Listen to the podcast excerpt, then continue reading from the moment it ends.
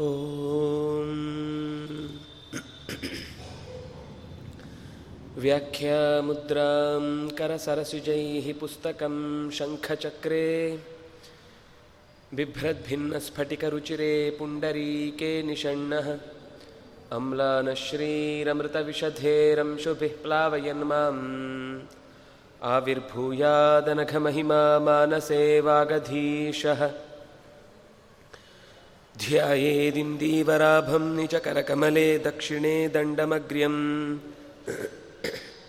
सव्ये पाशं दधानं जघनतटगते रूप्यपीठालयस्थम् काञ्चीग्रैवेयहाराङ्गतकटककिरीटाङ्गुलीयाङ्घ्रिभूषा कर्णाकल्पोज्ज्वलाङ्गं यदुकुलतिलकं कृष्णम् इष्टार्थसिद्ध्यै नमस्ते प्राणेशप्रणतविभवा यावनिमगाः नमः स्वामिन् रामप्रियतमहनूमन् गुरुगुण नमस्तुभ्यं भीमप्रबलतमकृष्णेष्ट भगवन् नमः श्रीमन्मध्वप्रतिशसुदृशन्नो जय जय रमापतिं पूर्णगुणं मुकुन्दं व्यासञ्च विज्ञानसहस्रभानुं पूर्णप्रबोधञ्च सुतत्वदीपं क्रमाद्गुरूंश्च प्रणमामि मूर्ध्ना ಸರ್ವೇಂದ್ರಿಯಾಭಿಮಾನಿಸ್ಥ ಮುಖ್ಯಪ್ರಾಣಸ್ಥ ವಿಷ್ಣುನಾ ಪ್ರೇರಿತ ಶ್ರೀಶತುಷ್ಟ್ಯರ್ಥಂ ಕರಿಷ್ಯೇ ಕರ್ಮ ಚಾಖಿಲಂ.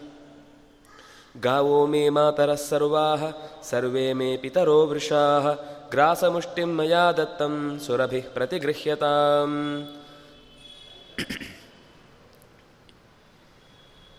ನಾವು ನಿತ್ಯದ ನಮ್ಮ ಆಚರಣೆಯಲ್ಲಿ ಹೇಗೆ ಸಂಧ್ಯಾ ವಂದನೆ ಪೂಜೆ ಇತ್ಯಾದಿಗಳನ್ನು, ಅಥವಾ ಇದು ಇಲ್ಲದೇ ಇದ್ದರೂ ಕೂಡ ಇದರ ಅರ್ಹತೆ ಅಥವಾ ಅಂತಹ ಚಟುವಟಿಕೆಯನ್ನು ಮಾಡದವರು ಕೂಡ ಹಳ್ಳಿ ಹಳ್ಳಿಗಳಲ್ಲಿ ಬೆಳಗ್ಗೆ ಎದ್ದ ತಕ್ಷಣ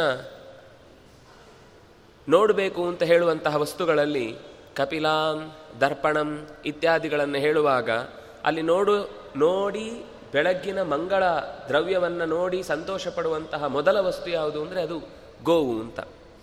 ಏನು ಹಾಗಂದರೆ ಗೋವು ಅಂದರೆ, ನಮಗೆ ಸಂಸ್ಕೃತದಲ್ಲಿ ಗೋವು ಅಂತ ಶಬ್ದ ಹೇಳಿದ ತಕ್ಷಣ ಅದಕ್ಕೊಂದು ಅರ್ಥ ಇರಬೇಕು. ಸುಮ್ಮನೆ ನಾವು ಎಲ್ಲದಕ್ಕೂ ಒಂದು ಶಬ್ದ, ಯಾವುದೋ ಪಾತ್ರೆ ಬಿದ್ದಾಗ ಒಂದು ಶಬ್ದ ಅದನ್ನೇ ಹೆಸರಿಡೋದು, ಅಥವಾ ಯಾವುದೋ ಒಂದು, ಏನೋ ಒಂದು ಚಂದದ ಅಕ್ಷರ ಕಾಣಿಸುತ್ತೆ ಅಷ್ಟನ್ನು ಸೇರಿಸಿ ಹೊಸದಾಗಿಡಬೇಕು, ಬೇರೆ ಯಾರು ಇಡದ್ದಿಡಬೇಕು ಅನ್ನುವ ದುರ್ಬುದ್ಧಿ ಪ್ರಾಚೀನರಿಗೆ ಇರಲಿಲ್ಲ. ಗೋವು ಅಥವಾ ಗೌಹು ಅನ್ನುವ ಶಬ್ದ ಅದರ ಅರ್ಥ ಗಚ್ಚತಿ ಇತಿ ಗೌಹು ಅಂತ. ಓಡುತ್ತದೆ ಅಥವಾ ಹೋಗುತ್ತದೆ ಅಥವಾ ನಡೆದಾಡುತ್ತದೆ ಅನ್ನುವ ಕಾರಣಕ್ಕೆ ಗೌಹು ಅಂತ. ಹಾಗೆ ಅಂದರೆ ನಾಯಿಯು ಗೌಹೆ. ಯಾಕಂದರೆ ಅದು ತು ನಾ ಹಸುವಿಗಿಂತ ಹೆಚ್ಚು ಓಡಾಡುತ್ತೆ. ಆದರೆ ಅಷ್ಟೇ ಅರ್ಥದಲ್ಲಿ ಗೌಹು ಅಂತ ಹೇಳಿಲ್ಲ. ಅದಕ್ಕೆ ವಸ್ತುತಃ ಶ್ವ ಅಂತ ಹೆಸರುದು ಅದೇ ಕಾರಣಕ್ಕೆ. ಅಲೆದಾಡುತ್ತದೆ. ಶ್ವಯತೆ ಇತಿ ಶ್ವ. ನಲ್ ಅದು ಒಂದು ಕಡೆ ಸುಮ್ಮನೆ ಇರುವುದು ಅಂತ ಇಲ್ಲವೇ ಇಲ್ಲ. ಶ್ವ ಅನ್ನುವ ಹೆಸರು ಕರೆಕ್ಟ್ ಇದೆ. ಆದರೆ ಇಲ್ಲಿ ಬರೀ ಗಚ್ಚತಿ ಅಲ್ಲ, ಸರ್ವಾತ್ಮನ ಉಪಯೋಗಂ ಗಚ್ಚತೀತಿ ಗೌಹು. ಎಲ್ಲ ರೀತಿಯಿಂದಲೂ ಉಪಯೋಗಕ್ಕೆ ಬರುವಂತಹ ವಸ್ತು ಗೌಹು ಅಂತ. ಅದರ ಅರ್ಥ ಆಯಿತು ನಮಗೆ. ಯಾವ ರೀತಿಯಿಂದಲೂ ಕೂಡ ವ್ಯರ್ಥವಾದದ್ದನ್ನು ಲೋಕಕ್ಕೆ ತನ್ನ ಪ್ರಾಡಕ್ಟಾಗಿ ಕೊಡದೇ ಇರುವಂತಹ ಒಂದು ಪ್ರಾಣಿ ಇದ್ದರೆ ಅದು ಗೋವು ಮಾತ್ರ. ಇನ್ನು ಜಗತ್ ಸಸ್ಯಗಳಲ್ಲಾಗುವಾಗ ಕಲ್ಪವೃಕ್ಷ ಅಂತ ಹೇಳ್ತೇವೆ ನಾವು. ಇವತ್ತು ನಾವು ಕಲ್ಪವೃಕ್ಷ ಅಂತ ಯಾವುದಕ್ಕೆ ಹೇಳ್ತೇವೋ ಅದು ನಿಜವಾದ ಕಲ್ಪವೃಕ್ಷ ಅಲ್ಲ. ಆದರೆ ಆ ಕಲ್ಪವೃಕ್ಷದ ಸ್ಥಾನವನ್ನು ಅಲಂಕರಿಸಿದೆ ಅನ್ನುವ ಕಾರಣಕ್ಕಾಗಿ ನಾವು ತೆಂಗಿನ ಮರವನ್ನು ಕಲ್ಪವೃಕ್ಷ ಅಂತ ಹೇಳ್ತೇವೆ. ಅದರ ಮೂಲ ವೃಕ್ಷ ಏನು, ಸ್ವರೂಪ, ಅದು ನಮಗೇನು ಗೊತ್ತಿಲ್ಲ. ಪುರಾಣದಲ್ಲಿ ಹೇಳುವಾಗ ಅದರ ಬಗ್ಗೆ ಬಹಳ ವಿವರಣೆಗಳನ್ನು ಕೊಡ್ತಾರೆ. ನಾವು ಬಯಸಿದ್ದೆಲ್ಲವನ್ನು ನೀಡುತ್ತೆ ಅಂತ. ಇಲ್ಲಿ ಹಸುವಿಗೂ ಕಾಮಧೇನು ಅಂತ ಹೆಸರು. ಏನು ಬಯಸುತ್ತಾನೋ ಅದೆಲ್ಲವನ್ನೂ ನೀಡುತ್ತದೆ ಅನ್ನುವ ಅರ್ಥಕ್ಕೆ ಆ ಹಸು ಹಾಗೆ ಇತ್ತು. ನಮ್ಗೆ ಆ ಕಥೆಗಳಲ್ಲಿ ಗೊತ್ತಾಗತ್ತೆ. ಕಾರ್ತವೀರ್ಯಾರ್ಜುನನ ಕಥೆ ಇರಬಹುದು ಅಥವಾ ವಿಶ್ವಾಮಿತ್ರ ವಸಿಷ್ಠರ ಕಥೆ ಇರಬಹುದು. ಈ ಸಂದರ್ಭದಲ್ಲಿ ಕಾಮಧೇನುವಿನ ಮಕ್ಕಳು ನಂದಿನಿ, ಸುರಭಿ ಈ ಎಲ್ಲ ದೇವ ಗೋವುಗಳನ್ನು ಇಟ್ಟುಕೊಂಡು ತಮ್ಮ ನಿತ್ಯದ ಚಟುವಟಿಕೆಗಳನ್ನು ನಡೆಸ್ತಾ ಇದ್ದಾಗ ಅಲ್ಲಿ ಕೆಲವು ಪ್ರಸಂಗಗಳು ಬರ್ತವೆ. ಅಂತ ಎಲ್ಲ ಕಡೆಯಲ್ಲೂ ಕೂಡ ಬಯಸಿದ್ದನ್ನು ನೀಡುವಂತಹದ್ದು ಅಂತ. ಸರಿ, ಬಯಸಿದ್ದನ್ನು ನೀಡತ್ತೆ ಅಂತ ಅನ್ನೋದು ಕರೆಕ್ಟು. ಅದನ್ನು ಅಷ್ಟು ಮಹತ್ವ ಕೊಟ್ಟು, ಒಂದು ಪೂಜೆ ಮಾಡುವಷ್ಟು ಏನು ವಿಶೇಷತೆ ಇದೆ? ನಮ್ಮಲ್ಲಿ ಭಾರತೀಯರಿಗೆ ಒಂದು ಕಲ್ಪನೆ ಏನು ಅಂತಂದರೆ, ಯಾವುದರಿಂದ ಹೆಚ್ಚು ಉಪಯೋಗ ಇದೆಯೋ, ಯಾವುದು ಮನುಷ್ಯನಿಗೆ ತುಂಬ ಉಪಕಾರಿಯೋ, ಅದನ್ನು ಒಂದು ಪ್ರತೀಕದ ಸ್ಥಾನದಲ್ಲಿ, ಯಾಕೆಂದರೆ ಅದರಿಂದ ನಾವು ತುಂಬ ಉಪಯೋಗ ಪಡುತ್ತೆ ಪಡೆಯುತ್ತೇವೆ ಅಂತಂದ ಮೇಲೆ ಕೃತಜ್ಞತೆಯಿಂದ ಅದನ್ನು ಗೌರವಿಸುವುದು ನಮ್ಮ ಧರ್ಮ. ಅದಕ್ಕೋಸ್ಕರ ಮೊದಲಿನಿಂದಲೂ ಕೂಡ ಅದು ಅಶ್ವತ್ಥ ಇರಬಹುದು, ತುಳಸಿ ಇರಬಹುದು, ಬೇವು ಇರಬಹುದು, ಧಾತ್ರಿ ಅಂದರೆ ನೆಲ್ಲಿ ಗಿಡ ಇರಬಹುದು, ಅಥವಾ ಹಸು ಇರಬಹುದು, ಹಾವು ಇರಬಹುದು, ಇವೆಲ್ಲದಕ್ಕೂ ಕೂಡ ಒಂದು ಗೌರವ ಕೊಡಲಿಕ್ಕೆ ಅದರದ್ದೇ ಆದ ಒಂದು ಕಾರಣ ಇದೆ. ಈಗ ಅತ್ಯಂತ ಹೆಚ್ಚು ಆಕ್ಸಿಜನ್ನನ್ನು ಸಪ್ಲೈ ಮಾಡುತ್ತೆ ಅನ್ನುವ ಕಾರಣಕ್ಕಾಗಿ ಇಡೀ ಜಗತ್ತಿನಲ್ಲಿ ಸಿಗುವ ನಮಗೆ ಹೆಚ್ಚಿನ ಪ್ರಮಾಣದಲ್ಲಿ ಮನುಷ್ಯನಿಗೆ ಬೇಕಾದ್ದು ಗಾಳಿ, ಉಸಿರಾಟಕ್ಕಾಗಿ. ಆ ಉಸಿರಾಟದ ಕೊರತೆಯನ್ನು ನೀಗುವಂತಹ ಮರಗಳಲ್ಲಿ ಹೆಚ್ಚು ತನ್ನ ಕೊಡುಗೆಯನ್ನು ಕೊಡುವಂಥದ್ದು ಅಶ್ವತ್ಥ. ಹಾಗಾಗಿ ಅದನ್ನು ವಿಶೇಷವಾಗಿ ಅಶ್ವತ್ಥವನ್ನು ಪೂಜೆ ಮಾಡುವುದು ಅನ್ನುವುದಕ್ಕೋಸ್ಕರ ಹಳ್ಳಿಯಲ್ಲಿ ಒಂದು ಅಶ್ವತ್ಥ ಇತ್ತು ಅಂದರೆ ಆ ಹಳ್ಳಿಗೆ ಬೇಕಾದಷ್ಟು ಆಮ್ಲಜನಕದ ಸಪ್ಲೈ ಆಗುತ್ತೆ ಎನ್ನುವ ಕಾರಣಕ್ಕಾಗಿ. ಅದನ್ನು ಕಡಿಯಬಾರ್ದು ಅಂತ ಅದಕ್ಕೊಂದು ದೈವೀಕರಣಗೊಳಿಸಿದ್ರು. ಒಂದು ನಾಗನ ಕಲ್ಲಿಟ್ಟರು ಇನ್ನೇನೋ ಒಂದು ಭೂತದ ಸ್ಥಾನ ಇಟ್ಟರು ಅದರ ಜೊತೆಗೆ ಅದನ್ನು ಪ್ರದಕ್ಷಿಣೆ ಬಂದು ಆಯುರ್ವೇದದಲ್ಲಿ ಅದು ಕೂಡ ಅದಕ್ಕೆ ಪ್ರದಕ್ಷಿಣೆ ಬಂದರೆ ಹೆಚ್ಚು ಆಕ್ಸಿಜನ್ ಸಪ್ಲೈ ಆಯಿತು ಅಂದರೆ ಗರ್ಭಕೋಶದ ಸಮಸ್ಯೆ ಇರ್ಬೋದು ಅಥವಾ ಮಾನಸಿಕ ಒತ್ತಡ ಇರ್ಬೋದು ಅಥವಾ ತುಂಬ ದೈಹಿಕವಾದ ಹೃದಯ ಸಂಬಂಧಿಯಾದ ರೋಗಗಳಿರ್ಬೋದು, ಇದೆಲ್ಲ ಪರಿಹಾರ ಆಗುತ್ತೆ ಅಂತ ಹೇಳೋದಕ್ಕೆ ಕಾರಣ ಅದು ಒಂದು ನಾಗನ ಸಂಬಂಧ ನಮ್ಮ ದೇಹದ ಒಳಗೆ ಈ ಚಕ್ರಗಳಿಗೆ ಸಂಬಂಧಪಟ್ಟಂತೆ ಕುಂಡಲಿನಿಯ ಜಾಗೃತಿಗೊಳಿಸುವುದು ಒಂದು ಕಾರಣ ಇರಬಹುದು. ಅದರ ಜೊತೆಗೆ ಆ ಮರದಿಂದ ಸಿಗುವ ಹೆಚ್ಚಿನ ಗಾಳಿ ಅನ್ನೋದು ಮನುಷ್ಯನ ಆರೋಗ್ಯವನ್ನು ಶುದ್ಧ ಮಾಡುತ್ತೆ. ಮುಖ್ಯ ಬೇಕಾದ್ದು ಮನುಷ್ಯನಿಗೆ ಶುದ್ಧ ಗಾಳಿ, ಶುದ್ಧ ನೀರು, ಶುದ್ಧ ಬೆಳಕು, ಶುದ್ಧ ಮಣ್ಣು ಅಥವಾ ಶುದ್ಧ ಆಹಾರ ಅದೆಲ್ಲೂ ಇಟ್ಕೊಳ್ಳಿ. ಇದಿಷ್ಟು ಇತ್ತು ಅಂದರೆ ಅವನಿಗೆ ಯಾವತ್ತೂ ಹೆಚ್ಚಿನ ರೋಗಗಳು ಪ್ರಸಕ್ತಿಯೇ ಇರುವುದಿಲ್ಲ. ಎಲ್ಲಿಗೆ ನಮ್ಮ ಪರಿಸ್ಥಿತಿ ಅಂತ ಅನ್ನೋದು ಇದನ್ನೆಲ್ಲ ಕಳ್ಕೊಳ್ಳುತ್ತೋ, ನಾವು ಬೆಳಕೆ, ಬೆಳಕು ಅಂದರೆ ನಮಗೆ ಸೋಡಿಯಂ ಲೈಟೇ ಗೊತ್ತಿರೋದು ನಾವು ಹಗಲಿನಲ್ಲಿ ಹೊರಗಿನ ಬೆಳಕಿದ್ರೂ ಕೂಡ ನಾವೆಲ್ಲ ಕರ್ಟನ್ ಹಾಕಿ ಎ ಸಿ ಹಾಕಿ ಕೂಡೋರಾದ್ರಿಂದಾಗಿ ಆ ಬೆಳಕಿನ ಸುಖವೂ ಮರೆತು ಹೋಗಿದೆ. ವಸ್ತುತಃ ನಮ್ಮ ದೇಹದ ಚರ್ಮಕ್ಕಿರ್ಬೋದು, ಕಣ್ಣಿಗಿರ್ಬೋದು ತುಂಬ ಆರೋಗ್ಯದಾಯಕವಾದದ್ದು ಸೂರ್ಯನ ಬೆಳಕು, ಹೊರಗಿನಿಂದ. ರಾತ್ರಿ ಚಂದ್ರನ ಬೆಳಕು. ನಾವು ಇದೆರಡನ್ನು ಅನುಭವಿಸಲಿಕ್ಕೆ ತಯಾರೇ ಇಲ್ಲ. ಶುದ್ಧ ನೀರು. ನಮಗೆ ಸಿಗುವ ನೀರು ಪ್ರಕೃತಿಯಲ್ಲಿ ಹೇಗಿರುತ್ತೋ ಹಾಗೇ ಕುಡಿಯುವುದು ಅಭ್ಯಾಸ ಇರಬೇಕಿತ್ತು. ನಾವು ಅದನ್ನು ಯಾವುದೋ ಡಬ್ಬಿಯಲ್ಲಿ ಹಾಕಿ ಶುದ್ಧೀಕರಣಗೊಳಿಸಿ, ಇನ್ನೇನೋ ಮಿನರಲ್ ವಾಟರ್ ಅಂತ ಹೇಳಿ ಬದಲಾವಣೆಗೊಳಿಸಿ, ಅಕಸ್ಮಾತ್ ಒಂದು ದಿವಸ ಅಂತ ನೀರು ಸಿಗದ ಬೇರೆ ನೀರು ಸಿಕ್ಕಿತು ಅಂದರೆ ಅವನು ಇಡೀ ದೇಹದ ವ್ಯವಸ್ಥೆ ಕೆಟ್ಟು ಹೋಗಿ ಮಲ್ಕೊಂಡೇ ಬಿಡ್ತಾನೆ. ದೇಹದಲ್ಲಿ ಪ್ರಕೃತಿ ಹೇಗೆ ಕೊಡುತ್ತೋ ಹಾಗೆ ಸ್ವೀಕರಿಸುವ ಗುಣ ಇದೆ. ಅದನ್ನು ಕಳೆಯುವ ದೃಷ್ಟಿಯಿಂದ ನಾವು ಅದನ್ನು ಕಳ್ಕೊಳ್ತಾ ಹೋಗ್ತೇವೆ. ಅದರಿಂದಾಗಿ ಶುದ್ಧ ನೀರಿನ ಸಮಸ್ಯೆ, ಶುದ್ಧ ಗಾಳಿ ಇದಂತೂ ಗೊತ್ತೇ ಇದೆ. ನಮ್ಮ ನಾಗರಿಕತೆಯ ಓಟಕ್ಕೆ ಒಂದು ಕಡಿವಾಣವೇ ಇಲ್ಲದೆ ಕಾರ್ಖಾನೆಗಳು, ವಾಹನಗಳು, ಬೇರೆ ಬೇರೆ ಯಂತ್ರಗಳು ಎಲ್ಲ ಬಳಸುವುದಕ್ಕೆ ಶುರು ಮಾಡಿದ ಮೇಲೆ ನಾವು ಸಮಯ ಉಳಿಸ್ಲಿಕ್ಕೋಸ್ಕರ ಅಂತ ಈ ಸೌಲಭ್ಯಗಳನ್ನು ಬಳಸುವುದು. ಆದರೆ ಸಮಯ ಉಳಿಸಿ ಏನು ಮಾಡ್ತಾ ಇದ್ದೇವೆ ಅಂತ ಖಂಡಿತ ಯಾರಿಗೂ ಗೊತ್ತಿಲ್ಲ. ಇಲ್ಲಿ ತನಕವೂ ಗೊತ್ತಾಗಿಲ್ಲ. ಸಮಯ ಉಳಿಸ್ತಾ ಇದ್ದೇವೆ. ಎಷ್ಟೋ ದೂರ ಹೋಗೋದನ್ನು ಬೇಗ ಹೋಗ್ತೇವೆ. ಎಷ್ಟೋ ಸಮಸ್ಯೆಗಳನ್ನು ಎಲ್ಲೆಲ್ಲಿಯೋ ಪುಸ್ತಕ ಹುಡುಕಬೇಕು ಅನ್ನೋದನ್ನು ಒಂದೇ ಕಡೆ ಅಚ್ಚುಕಟ್ಟಾಗಿ ಲೈಬ್ರರಿ ಮಾಡಿ ಅಲ್ಲಿಂದ ಓದ್ತೇವೆ. ಆಯಿತು. ಇದರ ಪರಿಣಾಮ ನಮ್ಮ ಸಾಧನೆಯಲ್ಲಿ ಏನು ಕಾಣಿಸ್ತಿದೆ? ಬೆಳವಣಿಗೆಯಲ್ಲಿ ಏನು ಕಾಣಿಸ್ತಿದೆ? ಅಥವಾ ಇನ್ನೊಬ್ಬರಿಗೆ ಮಾಡುವ ಉಪಕಾರದಲ್ಲಿ ಏನು ಕಾಣಿಸ್ತಿದೆ? ಮತ್ತಷ್ಟು ಮತ್ತಷ್ಟು ಸಂಕುಚಿತ ಮನೋಭಾವಗಳಿಂದಲೇ ಬೆಳೀತಾ ಇದ್ದೇವೆ ಅನ್ನೋದು ನಮಗೆ ದೊಡ್ಡ ಸಮಸ್ಯೆ. ಈ ಶುದ್ಧತೆ ಅನ್ನೋದನ್ನು ಕಳೆಯುವುದಕ್ಕೆ ನಾವು ಕೊಡುವಂತಹ ಕೊಡುಗೆ ತುಂಬ ದೊಡ್ಡದು. ಹಾಗಾಗಿ ಅವರೇನು ಮಾಡಿದರು? ಅದಕ್ಕೊಂದು ದೈವೀಕರಣ ಮಾಡಿ, ಅಶ್ವತ್ಥ ಮರ ಅಂದಾಗ ಅದನ್ನು ಕಡಿಬಾರ್ದು ಅಂತ ಕೆಲವು ಮರಗಳನ್ನು ಹೇಳ್ತಾರೆ. ಇಂಥ ಮರಗಳನ್ನು ಕಡಿಯಲಿಕ್ಕಿಲ್ಲ ಅಂತ. ಅದರ ಕಳೆದದರ ಪರಿಣಾಮವನ್ನು ಹೇಳುತ್ತಾರೆ ಎಷ್ಟೋ ಸರ್ತಿ ಜ್ಯೋತಿಷ್ಯ ಗ್ರಂಥಗಳಲ್ಲೆಲ್ಲ ಅಥವಾ ಪುರಾಣಗಳಲ್ಲಿ ಹೇಳುವಾಗ, ದಶಪುತ್ರ ಸಮೋದ್ರುಮಃ ಅಂತ. ಒಂದು ಮರವನ್ನು ನೆಟ್ಟು ಬೆಳೆಸಿದರೆ ಅದು ಹಕ್ಕು, ಹತ್ತು ಮಕ್ಕಳನ್ನು ನಾವು ಸಮಾಜಕ್ಕೆ ಕೊಟ್ಟ ಫಲ ಏನೋ ಅದನ್ನು ಕೊಡುತ್ತೆ ಅಂತ. ಅಷ್ಟು ಅದರ ಮಹಿಮೆಯನ್ನು ಹೇಳುತ್ತಾರೆ ಹಾಗೆಯೇ ಹಾವು ನಮ್ಮ ಸಮಾಜದ ದೊಡ್ಡ, ಅಂದರೆ ಒಂದು ಗೌರವ ಕೊಡುವುದರ ಇನ್ನೊಂದು ಮುಖ್ಯ ಉದ್ದೇಶ ಪ್ರ, ಪರಿಸರಕ್ಕೆ ತುಂಬ ಉಪಯುಕ್ತವಾದ ವಸ್ತು ಅಂತ.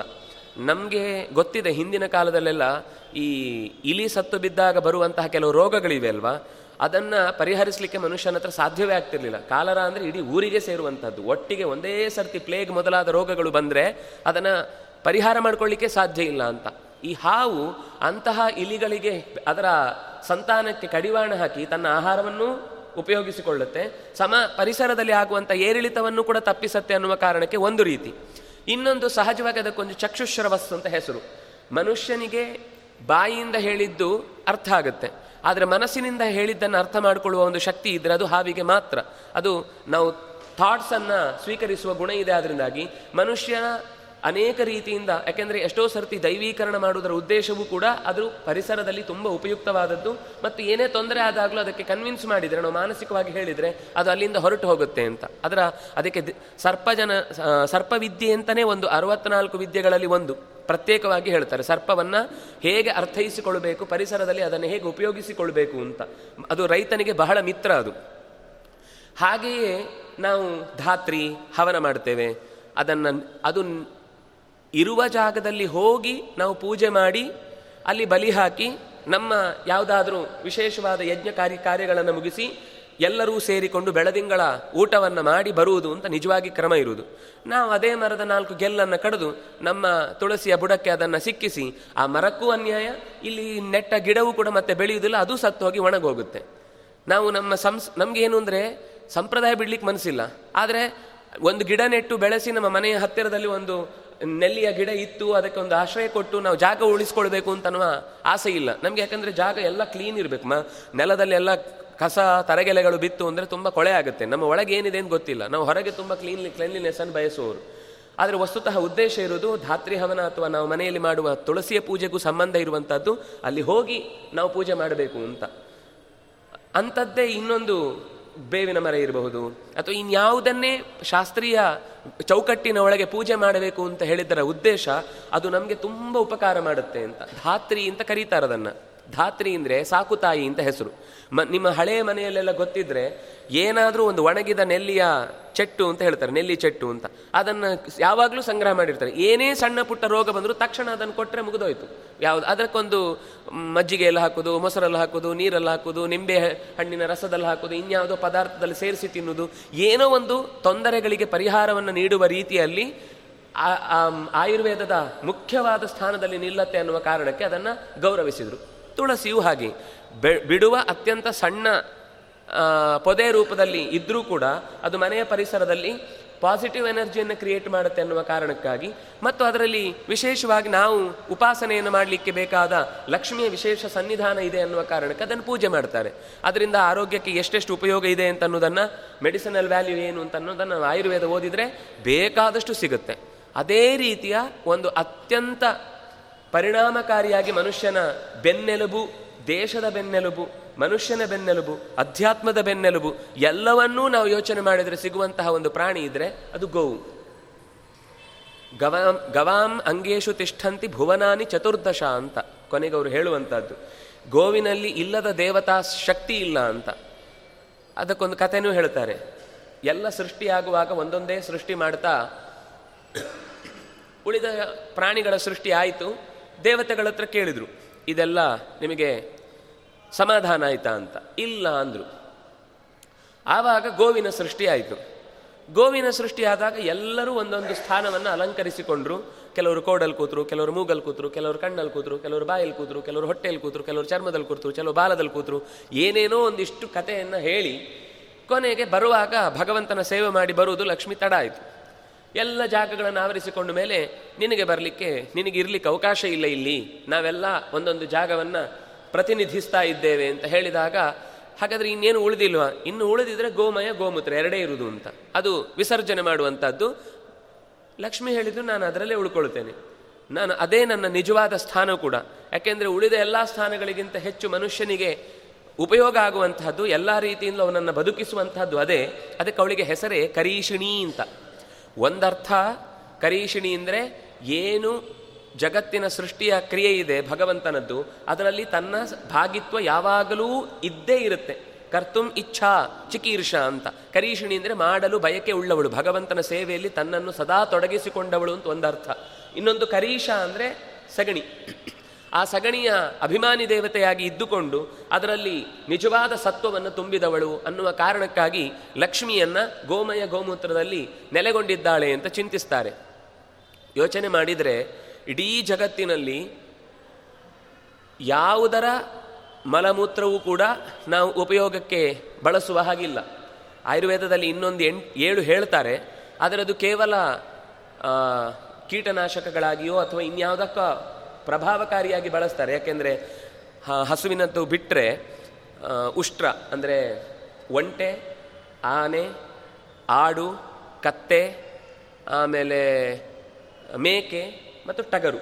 ಇಷ್ಟು ಪದಾರ್ಥ ಇಷ್ಟರ ಮಾಹಿಷ. ಮಾಹಿಷ ಅಂದರೆ ಎತ್ತು. ಇಷ್ಟರ ಮೂತ್ರವನ್ನು ಕೂಡ ಸಂಗ್ರಹ ಮಾಡಿ ಎಲ್ಲೆಲ್ಲಿ ಬಳಸಬಹುದು ಅಂತ ಅನ್ನೋದನ್ನು ಉಪಯೋಗಿಸಿಕೊಳ್ತಾರೆ. ಧಾತುವಿನ ಲೋಹಗಳನ್ನು ನಾವು ಬದಲಾವಣೆ ಮಾಡುವಾಗ, ಅದಕ್ಕೆ ಸಂಸ್ಕಾರಗಳನ್ನು ಕೊಡುವಾಗ ಇನ್ನೇನೇನೋ ಕಾರಣಗಳಲ್ಲಿ ಅದನ್ನು ಬಳಸುವುದಕ್ಕೆ ಹೇಳುತ್ತಾರೆ. ಸಂಗ್ರಹ ಮಾಡಬಹುದು ಅಂತ. ಆದರೆ ಅವರು ಹೇಳುವುದು ಅಷ್ಟರಲ್ಲಿ ಎಲ್ಲದಕ್ಕಿಂತ ಅತ್ಯಂತ ಹೆಚ್ಚಿನ ಬೆಲೆ ಉಳ್ಳಂಥದ್ದ ಉಳ್ಳ ಒಂದು ಮೂತ್ರ ಅಂತ ಇದ್ರೆ ಅದಕ್ಕೆ ಹೆಸರೇ ನೋಡಿ, ಗೋಮೂತ್ರ ಅಂತ. ಬೇರೆ ಯಾವುದನ್ನು ಕೂಡ ನಾವು ಗಜಮೂತ್ರ ಅಂತನೋ, ಉಷ್ಟ್ರಮೂತ್ರ ಅಂತ ಕರೆದು ಅದನ್ನು ಗೌರವಿಸುವ ಕ್ರಮವೇ ಇಲ್ಲ. ಗೋಮೂತ್ರ ಅಂತ ಅನ್ನೋದು ಅಷ್ಟು ಪರಿಣಾಮಕಾರಿಯಾಗಿ ಮನುಷ್ಯನ ಚಿಕಿತ್ಸೆಗಿರಬಹುದು ಅಥವಾ ದೈಹಿಕ ಶುದ್ಧತೆಗೆ, ಹೊರಗಿನ ಪರಿಸರದ ಶುದ್ಧತೆಗೆ ಎಲ್ಲದಕ್ಕೂ ಬಳಸುವುದಕ್ಕೆ ನಾವು ನೋಡ್ತೇವೆ. ಹೀಗೆ ಇಡೀ ಪ್ರಾಣಿ ಪ್ರಪಂಚದಲ್ಲೇ ಗೋ, ಯಾವುದರ ಮಲಮೂತ್ರವೂ ಕೂಡ ಅತ್ಯಂತ ಔಷಧೀಯ ಗುಣಗಳುಳ್ಳಂಥದ್ದು ಅಂತಹ ಹಸುವನ್ನು ಅವರು ಪೂಜೆಗೆ ಅಥವಾ ಗೌರವಕ್ಕೆ ಅದನ್ನು ನಂಬಿಕೊಂಡು ಬರ್ತಾ ಇದ್ದಾರೆ ಅಂತಂದರೆ, ಅದನ್ನು ಗೌರವಿಸಬೇಕು ಅಂತ ನಂಬಿದ್ದಾರೆ ಅಂದರೆ, ಅದರಲ್ಲಿ ಏನು ತಪ್ಪಿದೆ? ನಿಜವಾಗಿಯೂ ನಾವು ಕೇವಲ ಸಂಪ್ರದಾಯಸ್ಥರಾಗಿ ಗೋ ಅಂದರೆ ಪೂಜೆ ಮಾಡಬೇಕು ಅಷ್ಟೇ ಅಂತ ನಾವು ಹೇಳಿದರೆ ಇವತ್ತಿನ ಜನ್ರೇಷನ್ ಅದನ್ನು ಒಪ್ಪಲ್ಲ. ಯಾಕೆ? ಬೇಕಾದಷ್ಟು ಹಾಲು ಹಾಲು ಕೊಡುವಂತಹ ಪದಾರ್ಥಗಳು ಬೇಕಾದಷ್ಟು ಇದೆ. ಹಾಲು ಎಮ್ಮೆಯಿಂದಲೂ ಸಿಗುತ್ತೆ ಆಡಿನಿಂದಲೂ ಸಿಗುತ್ತೆ, ಎಲ್ಲದಿಂದಲೂ ಸಿಗುತ್ತೆ. ನಾವು ಅದನ್ನು ಯಾವುದನ್ನು ನಿರಾಕರಣೆ ಮಾಡ್ತಿಲ್ಲ.